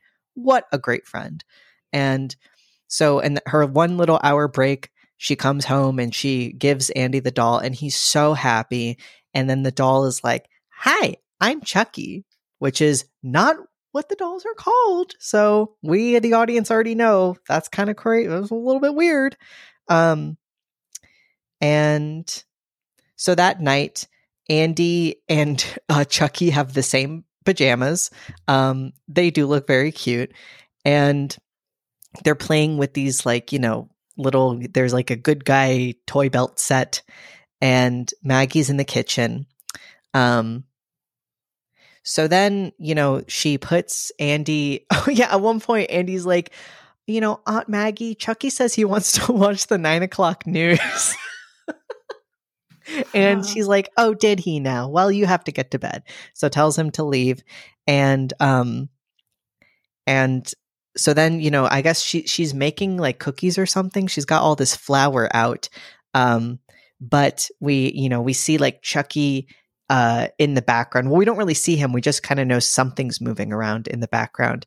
And this reminded me there's a great episode of Buffy the Vampire Slayer with an evil doll.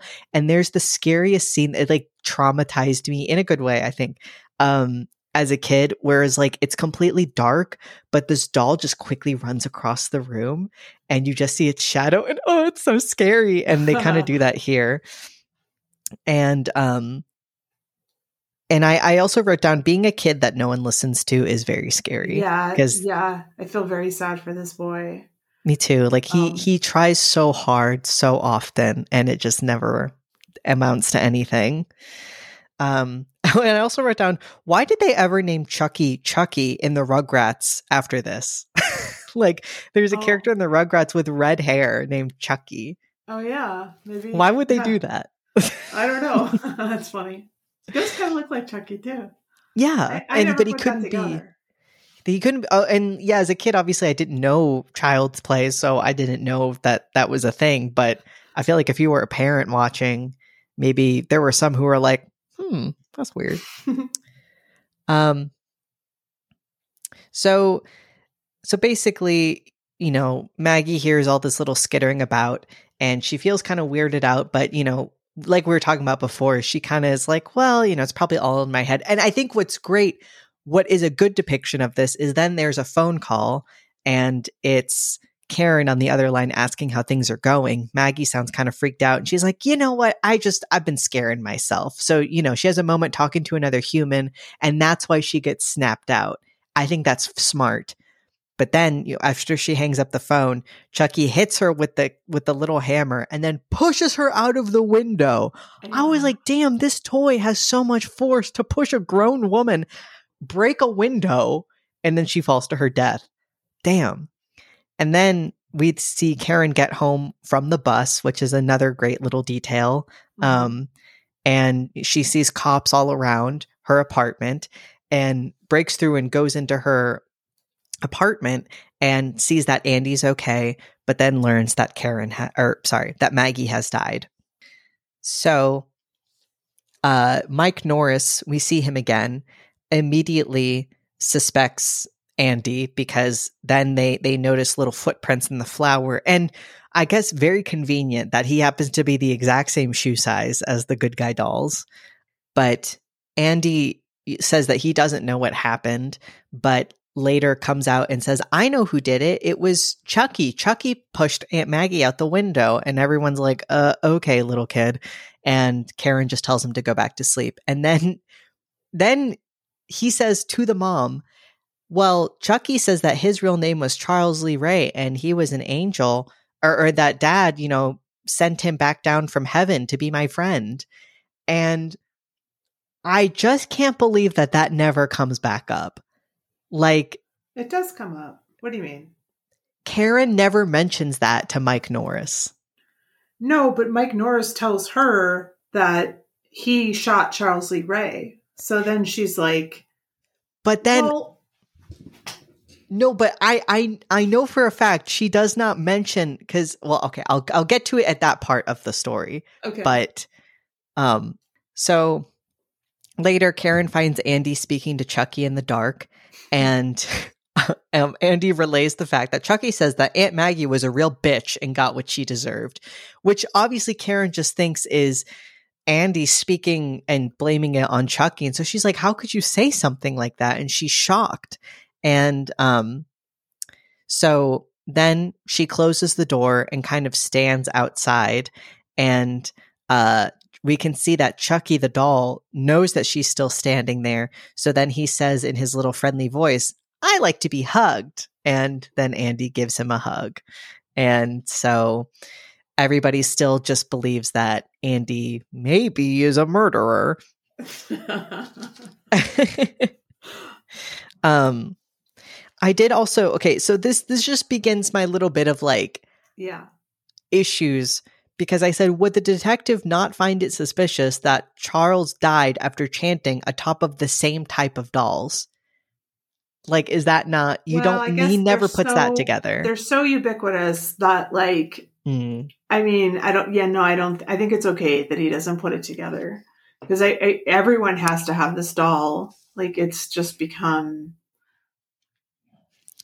just that. I think that should have been made more clear because I just think for I, a detective, I, you I don't even think about that. You're too you're too young for this movie, Mac. Like you didn't have anything like this in your childhood. Like you don't understand. Like before people were like punching each other in the face to get cabbage patch dolls, we didn't have people punching people in the face to get toys. We didn't have this is before people were like killing each other in Walmarts on Black Friday. Like all you've lived you've you've had that in your background knowledge but for me and people in my generation when we were watching this film we had we had just lived through it. Like it was brand new. Okay. Ah! I I take what you're saying. I still believe that there are parts of this movie that begin to not gel with me where Okay. I'm just like I cannot I'm- suspend these people are too stupid to to be real. Okay, I I think I think I've run out of cards to play because there's like and you'll see all the all the bold in my notes is Okay. me being like this is ridiculous. Like this is like insane the where this movie goes. I also just wrote like it would be crazy if a child pushed a grown woman out of a window. Like the fo- I I just think Yeah, the force no. of that. That's a, Is- that is pretty hard to believe. I mean, I what Chucky tells Andy and what Andy tells the cops later is she saw she's it's like she fell back backwards because she was so scared, Yeah. which is sort of believable. Um, but it's also the weakest glass ever cuz somebody would have already fallen out of that glass if that was the case, you know? yeah, for sure. Like you think for an apartment window it would be sturdier. And for a Um, window in Chicago where it's yeah, like where there's wind. cold. Yeah. It's known as the Windy City. And I also just wrote, this is the worst birthday of all time. Your your Aunt Maggie dies. You get pinned. The murder gets pinned on you. Mom has to work late. Damn. and I also wrote this poor mom because I do think she's great.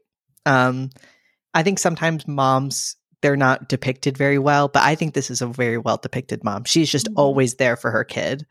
Um, and I, but I also said this room, and this is not just an issue with Child's Play. So many movies fall into this, pretty much every movie, but it's still a gripe of mine. I said, this kid's room is so decorated and their apartment is so big for her to be too poor to spend $100. That's a problem, but that's also That's every I mean, movie ever. That's every so. movie. I mean, if if she if they yeah, she'd be on a ground floor for one thing. Yeah. and I mean, it would be yeah a quarter of the size if it were like reality. I mean, I lived in a studio. You know, uh, one of the apartments I had when when your brother was little was a studio. So Yeah.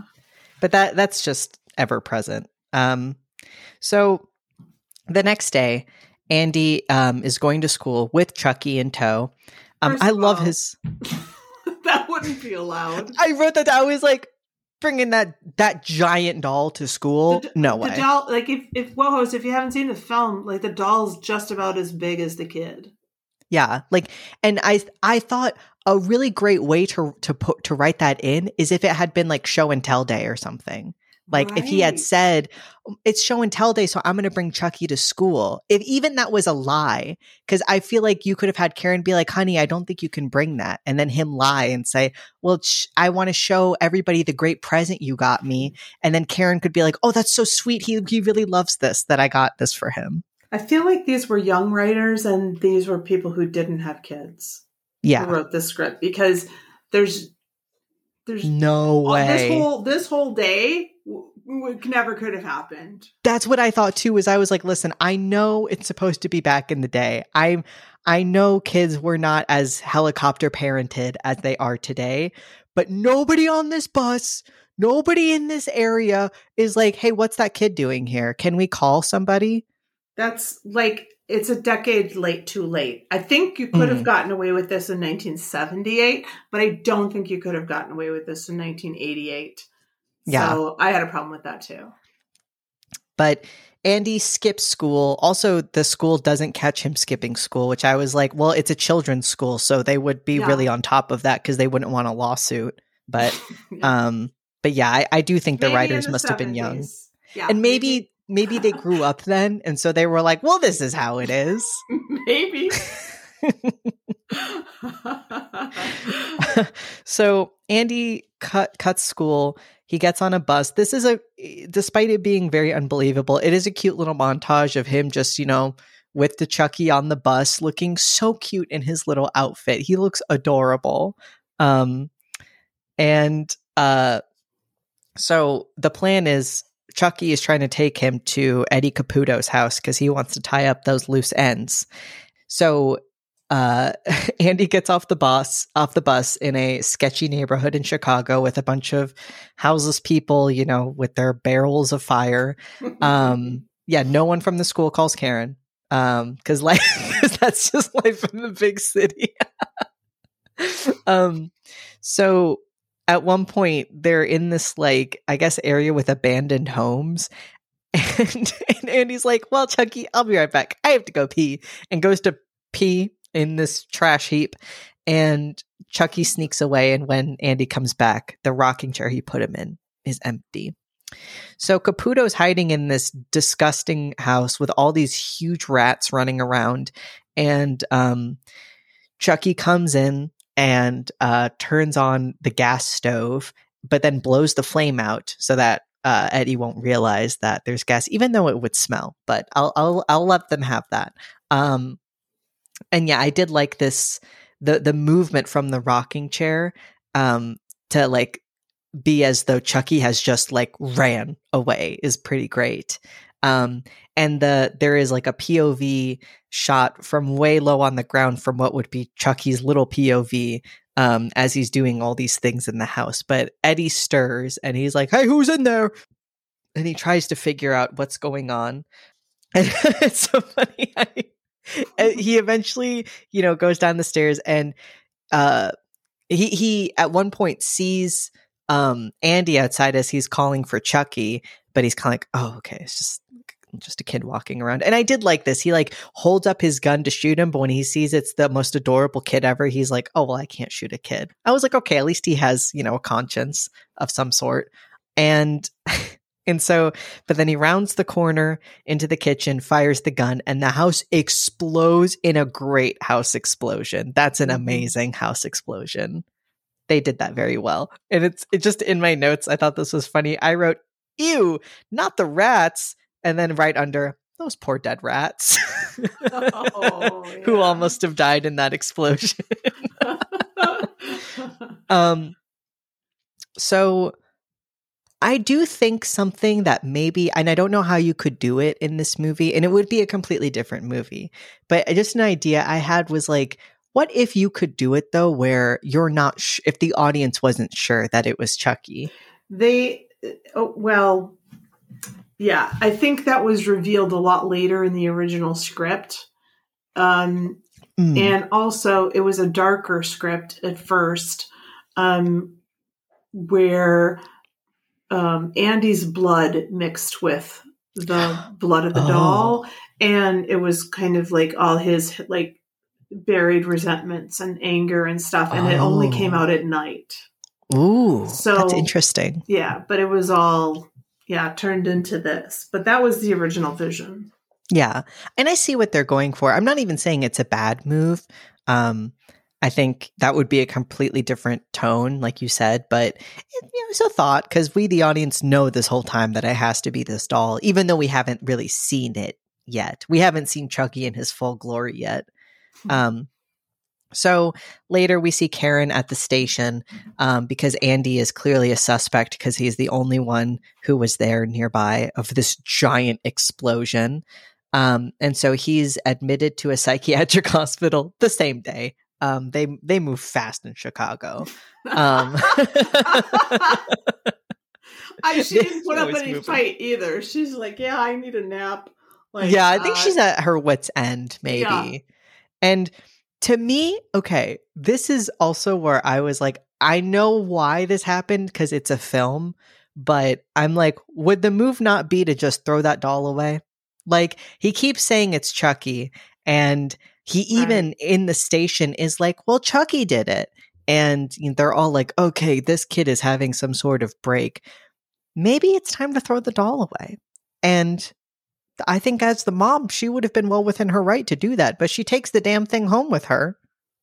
It's 250 bucks, Mac. That's I true. Mean, well, she got it for a fraction of the price. A, she got it for a discount, but still, I, I yeah, put it in a cage or I something. Get, I mean, they, here they are separating the kid from the doll. You know, the That's kid's true. in the psychiatric um, hospital, and, and she's got the doll at home. And I do like this scene. I think this is one of the I strongest scenes. I, honestly. But I also I I also uh noted though. I said because he says one of one of this doll's voice lines is like I'm Chucky and I want to be your best friend. And I was just like these cops uh, you if I know cops are not that they would go to this level of investigation, but movie magic. Cops are always better in movies than they are in real life. Um, it's true, and um, I just said a simple investigation would show that the good guy dolls don't have Chucky in their voice lines. And we know for a fact everybody knows that that this doll has said Chucky out loud. Um, I think they might all have different voices, though. I mean, different names because you know, following the Cabbage Patch conceit. Because the first mm. doll's name is Oliver. Oh, okay. I didn't realize in that commercial. Yeah. Okay, okay. Um, but okay. But also, but also, I mean, apparently none of these cops have kids or, or families or anything like that. So, like, they wouldn't know. That's true. Um. So Karen brings the doll home and you know she's just kind of looking it over and she's she's telling it to talk but of course he's not going to do it to her right now. Um, but she goes to look at the box and discovers that the batteries for the doll are still in the pack and then opens up the back of the doll. And the way that they've made this this is just how dolls look. I think that was very the doll is very well made and opens it up and there's no batteries in him and she has heard the doll speak. So um, she knows that this there's something weird going on, and then he says, "Hi, I'm Chucky. Wanna play?" And then violently comes alive and attacks her. But the one thing that I dislike is um well no and there's a great scene where um he she drops him and he rolls under the couch. It's so creepy the way that that happens. Oh, it's so mm. good. Cause I don't know how they did it, but it's not like CGI or anything. It's just a doll rolling by itself under the couch and it's so scary. It's like, ooh, it gives shivers up your spine. And then she like looks under it and it gets her. Um, then she does the stupidest thing. Uh, and I did think that the scene is so like funny in a good way when she's like holding this doll and she's like, talk, damn you. And like, it's just a stupid looking doll. I don't know. Like, I wonder how the actress felt doing it.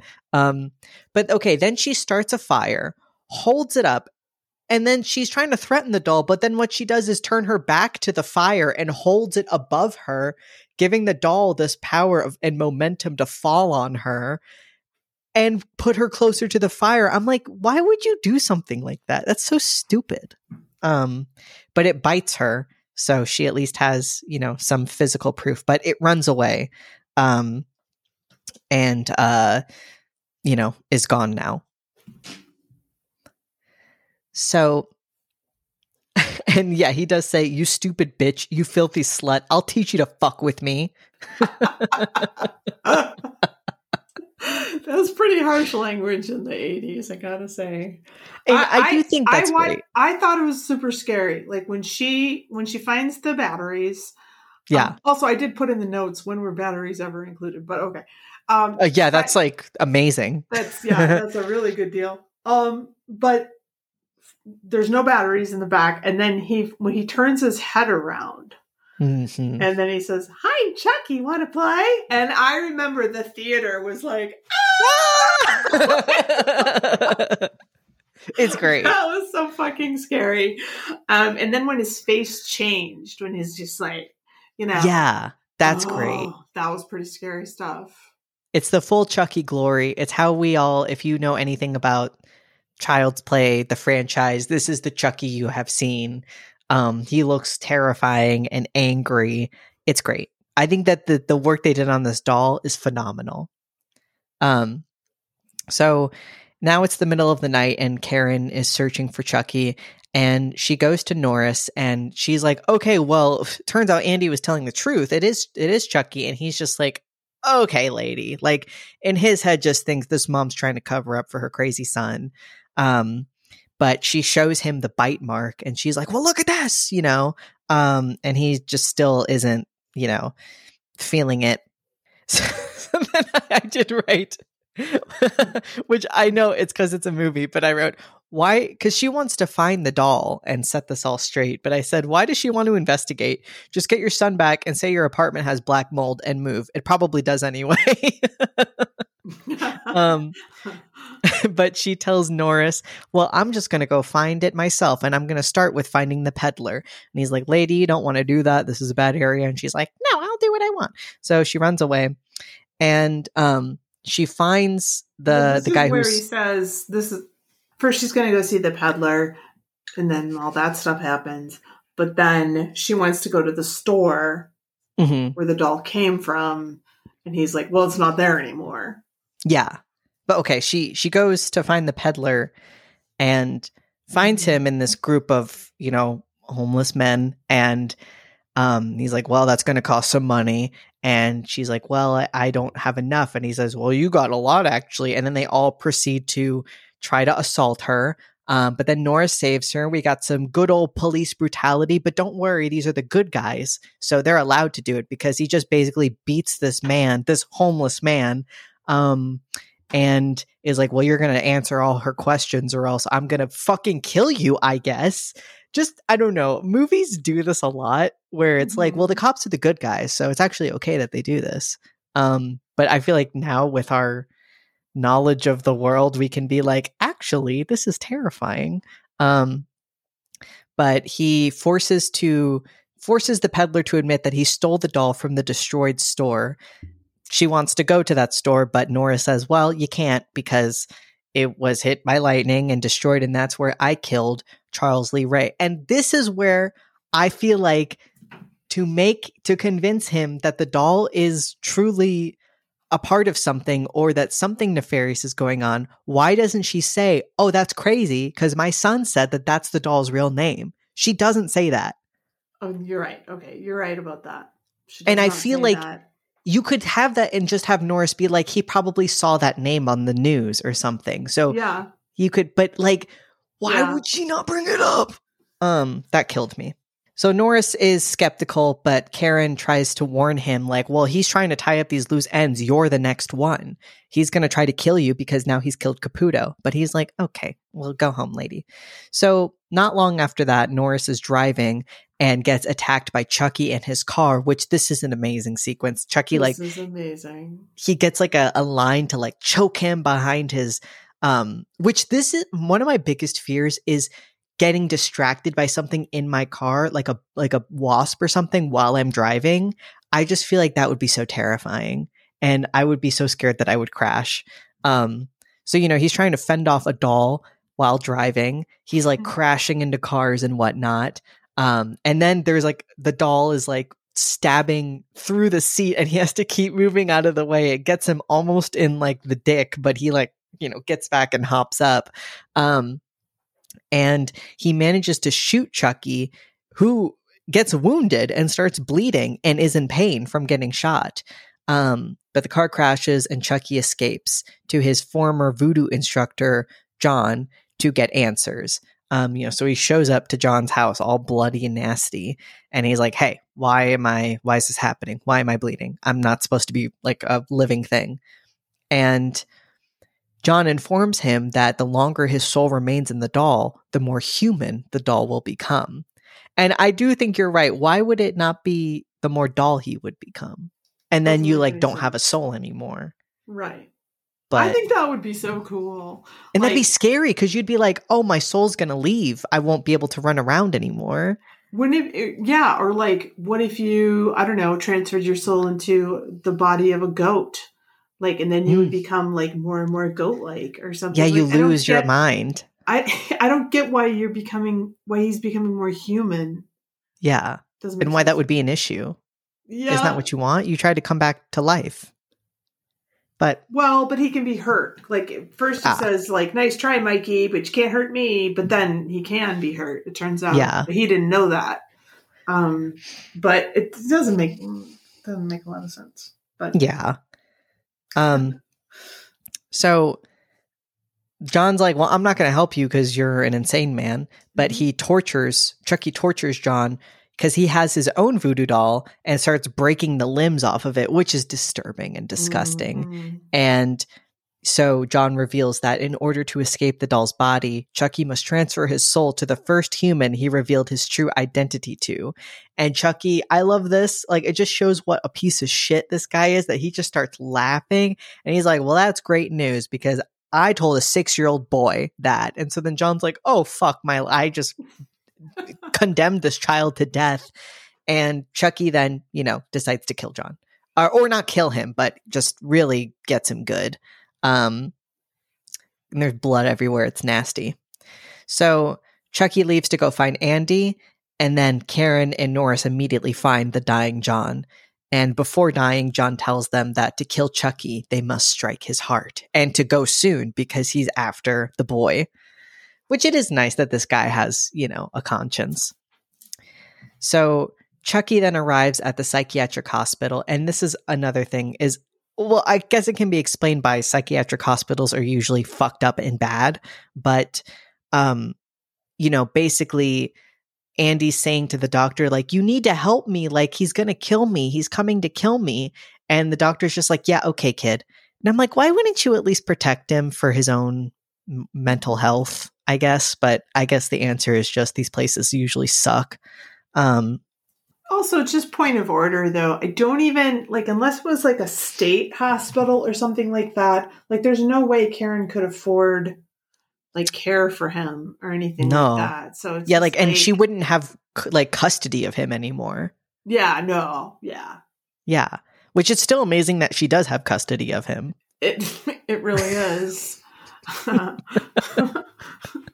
um, and also, I was kind of confused as to why Andy is so sure that Chucky's going to try to kill him.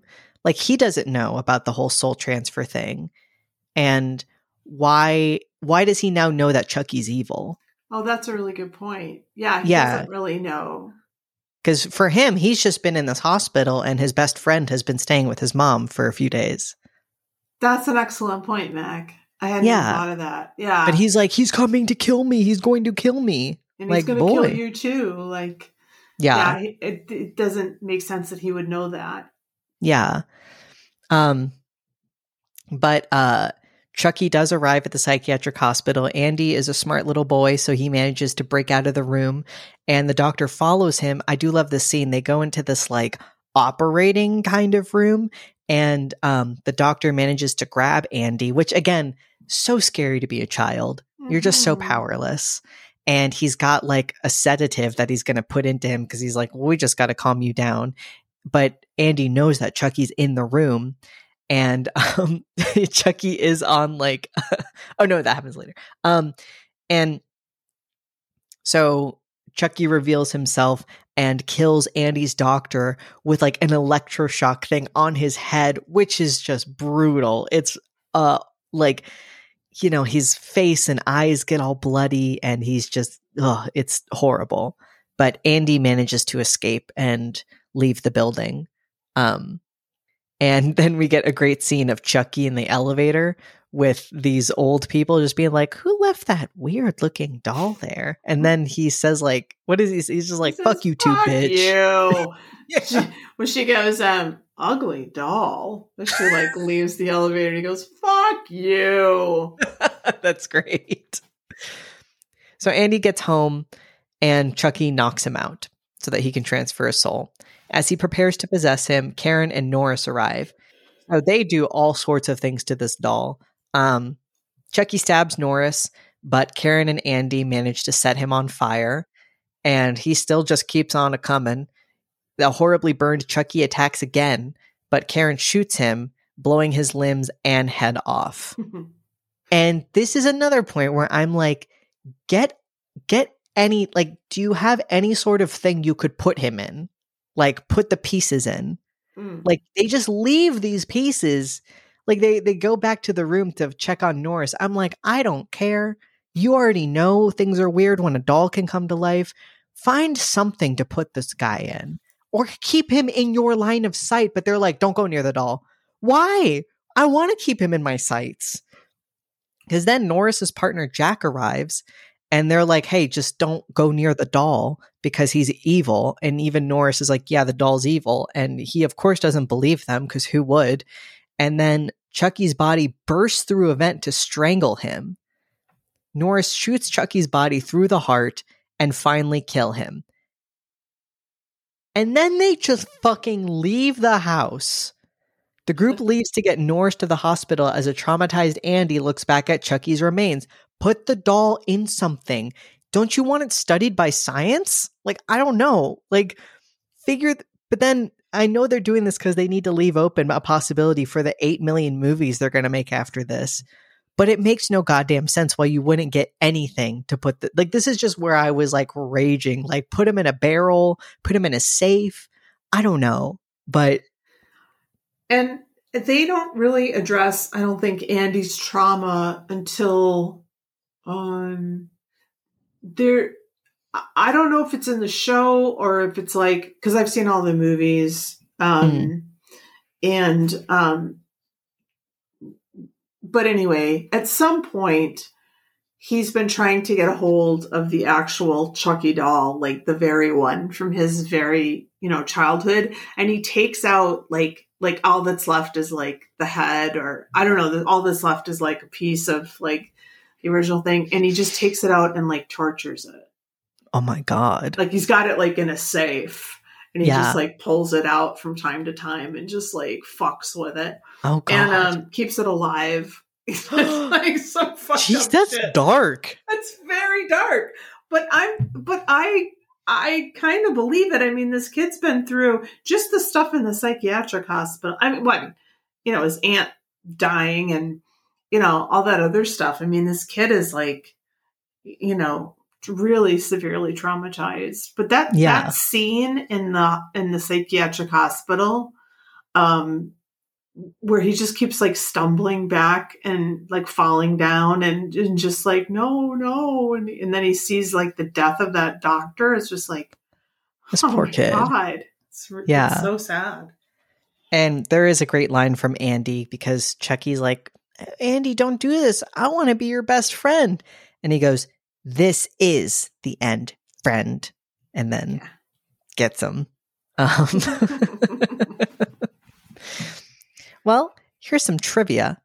Chucky's full name, Charles Lee Ray, is derived from the names of notorious killers Charles Manson, Lee Harvey Oswald, the assassin of John F. Kennedy, and James Earl Ray, who assassinated Martin Luther King.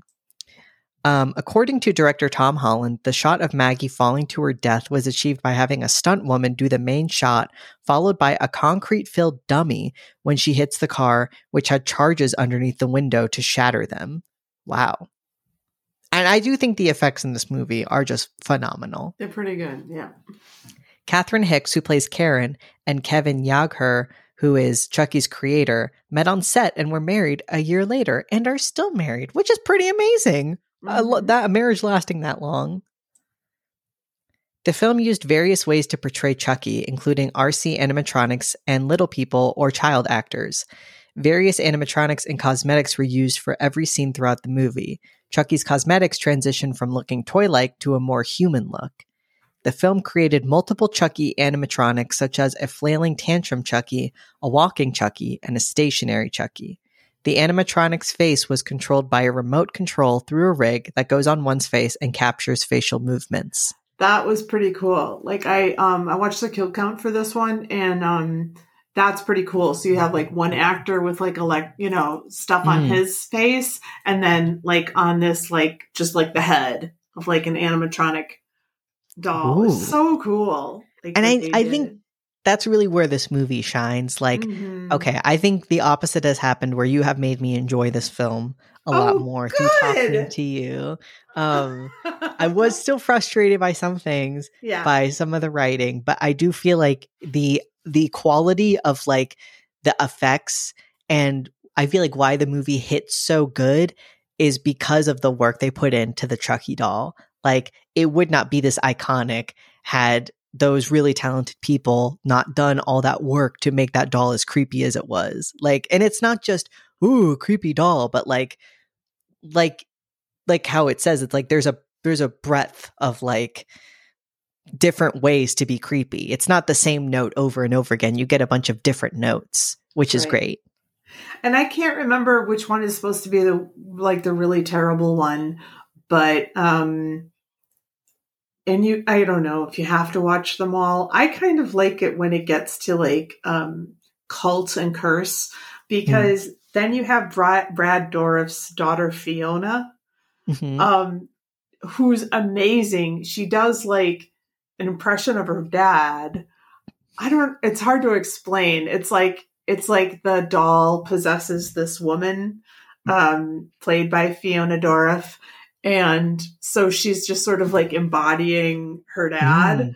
Ah, it's so cool. And um, I mean, Seed is pretty buck wild, and then Child, uh, or there's Bride, and then there's Seed, and the Seed in question is actually a non-binary kid. Oh, that's so- cool. Yeah, Glenn slash Glenda, Mhm. which is like uh, I don't know Ed Wood joke or whatever. But um, there's a lot of creativity in the franchise, and this and the show is uh, the the kid who is obsessed with the Chucky doll or dolls in general is uh, gay, and so Aw. he has a boyfriend, and it's I don't know. There's a- there's a lot of uh, really great effects. I mean, now we're into the 2020s, and so so you know we've got some really great effects at our disposal and stuff. But I feel like there's just a lot of creativity um, with a lot Yeah. of people you know involved in the franchise. The 2019 was like a whole other. It was like intellectual property rights, kind of didn't have. Yeah. really anything to do with the original creators. And I feel like that's why it falls flat, is because Yeah. you need the like passion. You can't just, yeah, which it clearly has, and why it has so many people who really like it and like are enamored with like the franchise. Yeah. I would say I'm one of them. Yeah, I mean to watch all of them, I feel like Yeah. you gotta like it a lot. yeah. I mean, there's some I wouldn't watch like more than once or anything like that. But I mean, I feel like when you get into like, um, I like Cult of Chucky. I really do. I don't know if that puts me in the minority, but I think it's kind of interesting um, where the franchise goes at that point. But I've seen, I don't know if I'm not caught up on the show, but I've seen a lot of the show, and I Mhm. would I would recommend it. I think it's really good. That's something.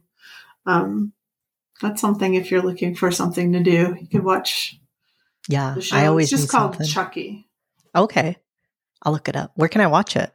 Well, it was on Syfy. I don't know where it is, but you know, you're Mm. creative. You can find it. I'll figure it out. In the scene where Chucky runs behind Maggie in the hallway, Chucky was actually played by Alex Vincent's younger sister. That's cool. See, and that's so creative. Like you need to have multiple views and multiple, you know, but it all feels cohesive still, which is also Yeah. good. There's no Letterboxd. oh my goodness. Let me see if I can find it. I might have I just have two five star reviews. I don't have any like um I like to end with like half star reviews, but I don't have any of those. I've got um Albertolo um gave it five stars. When a six year old is the main suspect for multiple murders, I'm in. and Becky Dark gave it four stars. It starts with one of the most. It starts with one of the best opening scenes to a horror film ever, and ends with that freeze frame of Andy looking back through the gap in the door, looking like his childhood trauma is legit. What a movie! and it is. How would we rate it? I'll give it four But like, what's the system of rating? overalls. I'll give it four overalls too. Really, you will? I will. What would you have given it before our conversation? I wonder. 3.75. Shut the door. you came in hot. You were like, "This movie blows." I think before talking about it, maybe three. But then talking about it, I was like, I think you're right about all of the.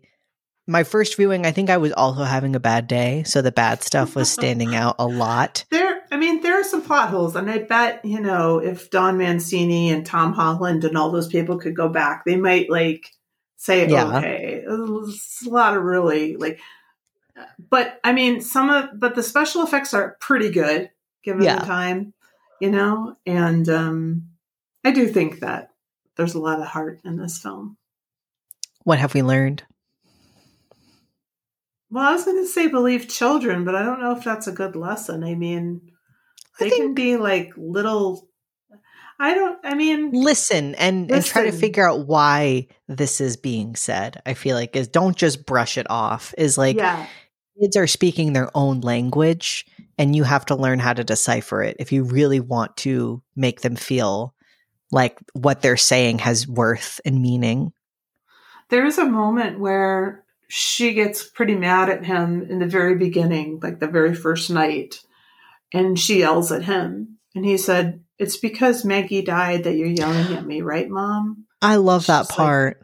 Yeah. so I thought that was pretty good. I mean, he's, you know, sometimes with kids it's hard because they're written like very unrealistically and they speak with this vocabulary that no kid has and things like that. But I think this does a pretty good job. you yeah. know? He seems like a six or seven year old kid. Yeah. And he sees the world that way. Yeah. Would we watch it again? Yeah. Yes. Favorite scene or death?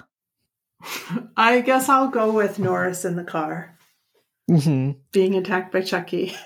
That is pretty good. I'll go with Karen and Chucky in the house or in the apartment because that one is just like, mwah, just like beautiful. The doll Yeah. rolling under the couch, that's just iconic. It's so good. They they managed to get that because it's such a short moment, but it's like something that you'd see out of the corner of your eye that would be wrong. Right. And that's my favorite type of horror is like because we all have moments like that where we're like, wait, what was that? But what if it was real? Is the scariest thing. yes. And I would say that Eddie Caputo wins the You Fool Award because why didn't he smell that gas? Why, with smelling all that gas, would you fire that gun? Because that's the thing is, I don't care if there was no flame. Gas smells pretty bad. It can give you a headache, and if it was that much gas that even firing a gun blows up the whole house, he's smelling that gas. So, uh, but I would believe that he would be that stupid. I do too. Yeah, but Hanging at least, Charles Lee Ray. I mean, yeah, you got to be pretty dumb. well, thank you, Mac, for having this conversation with me about creepy dolls. Of course.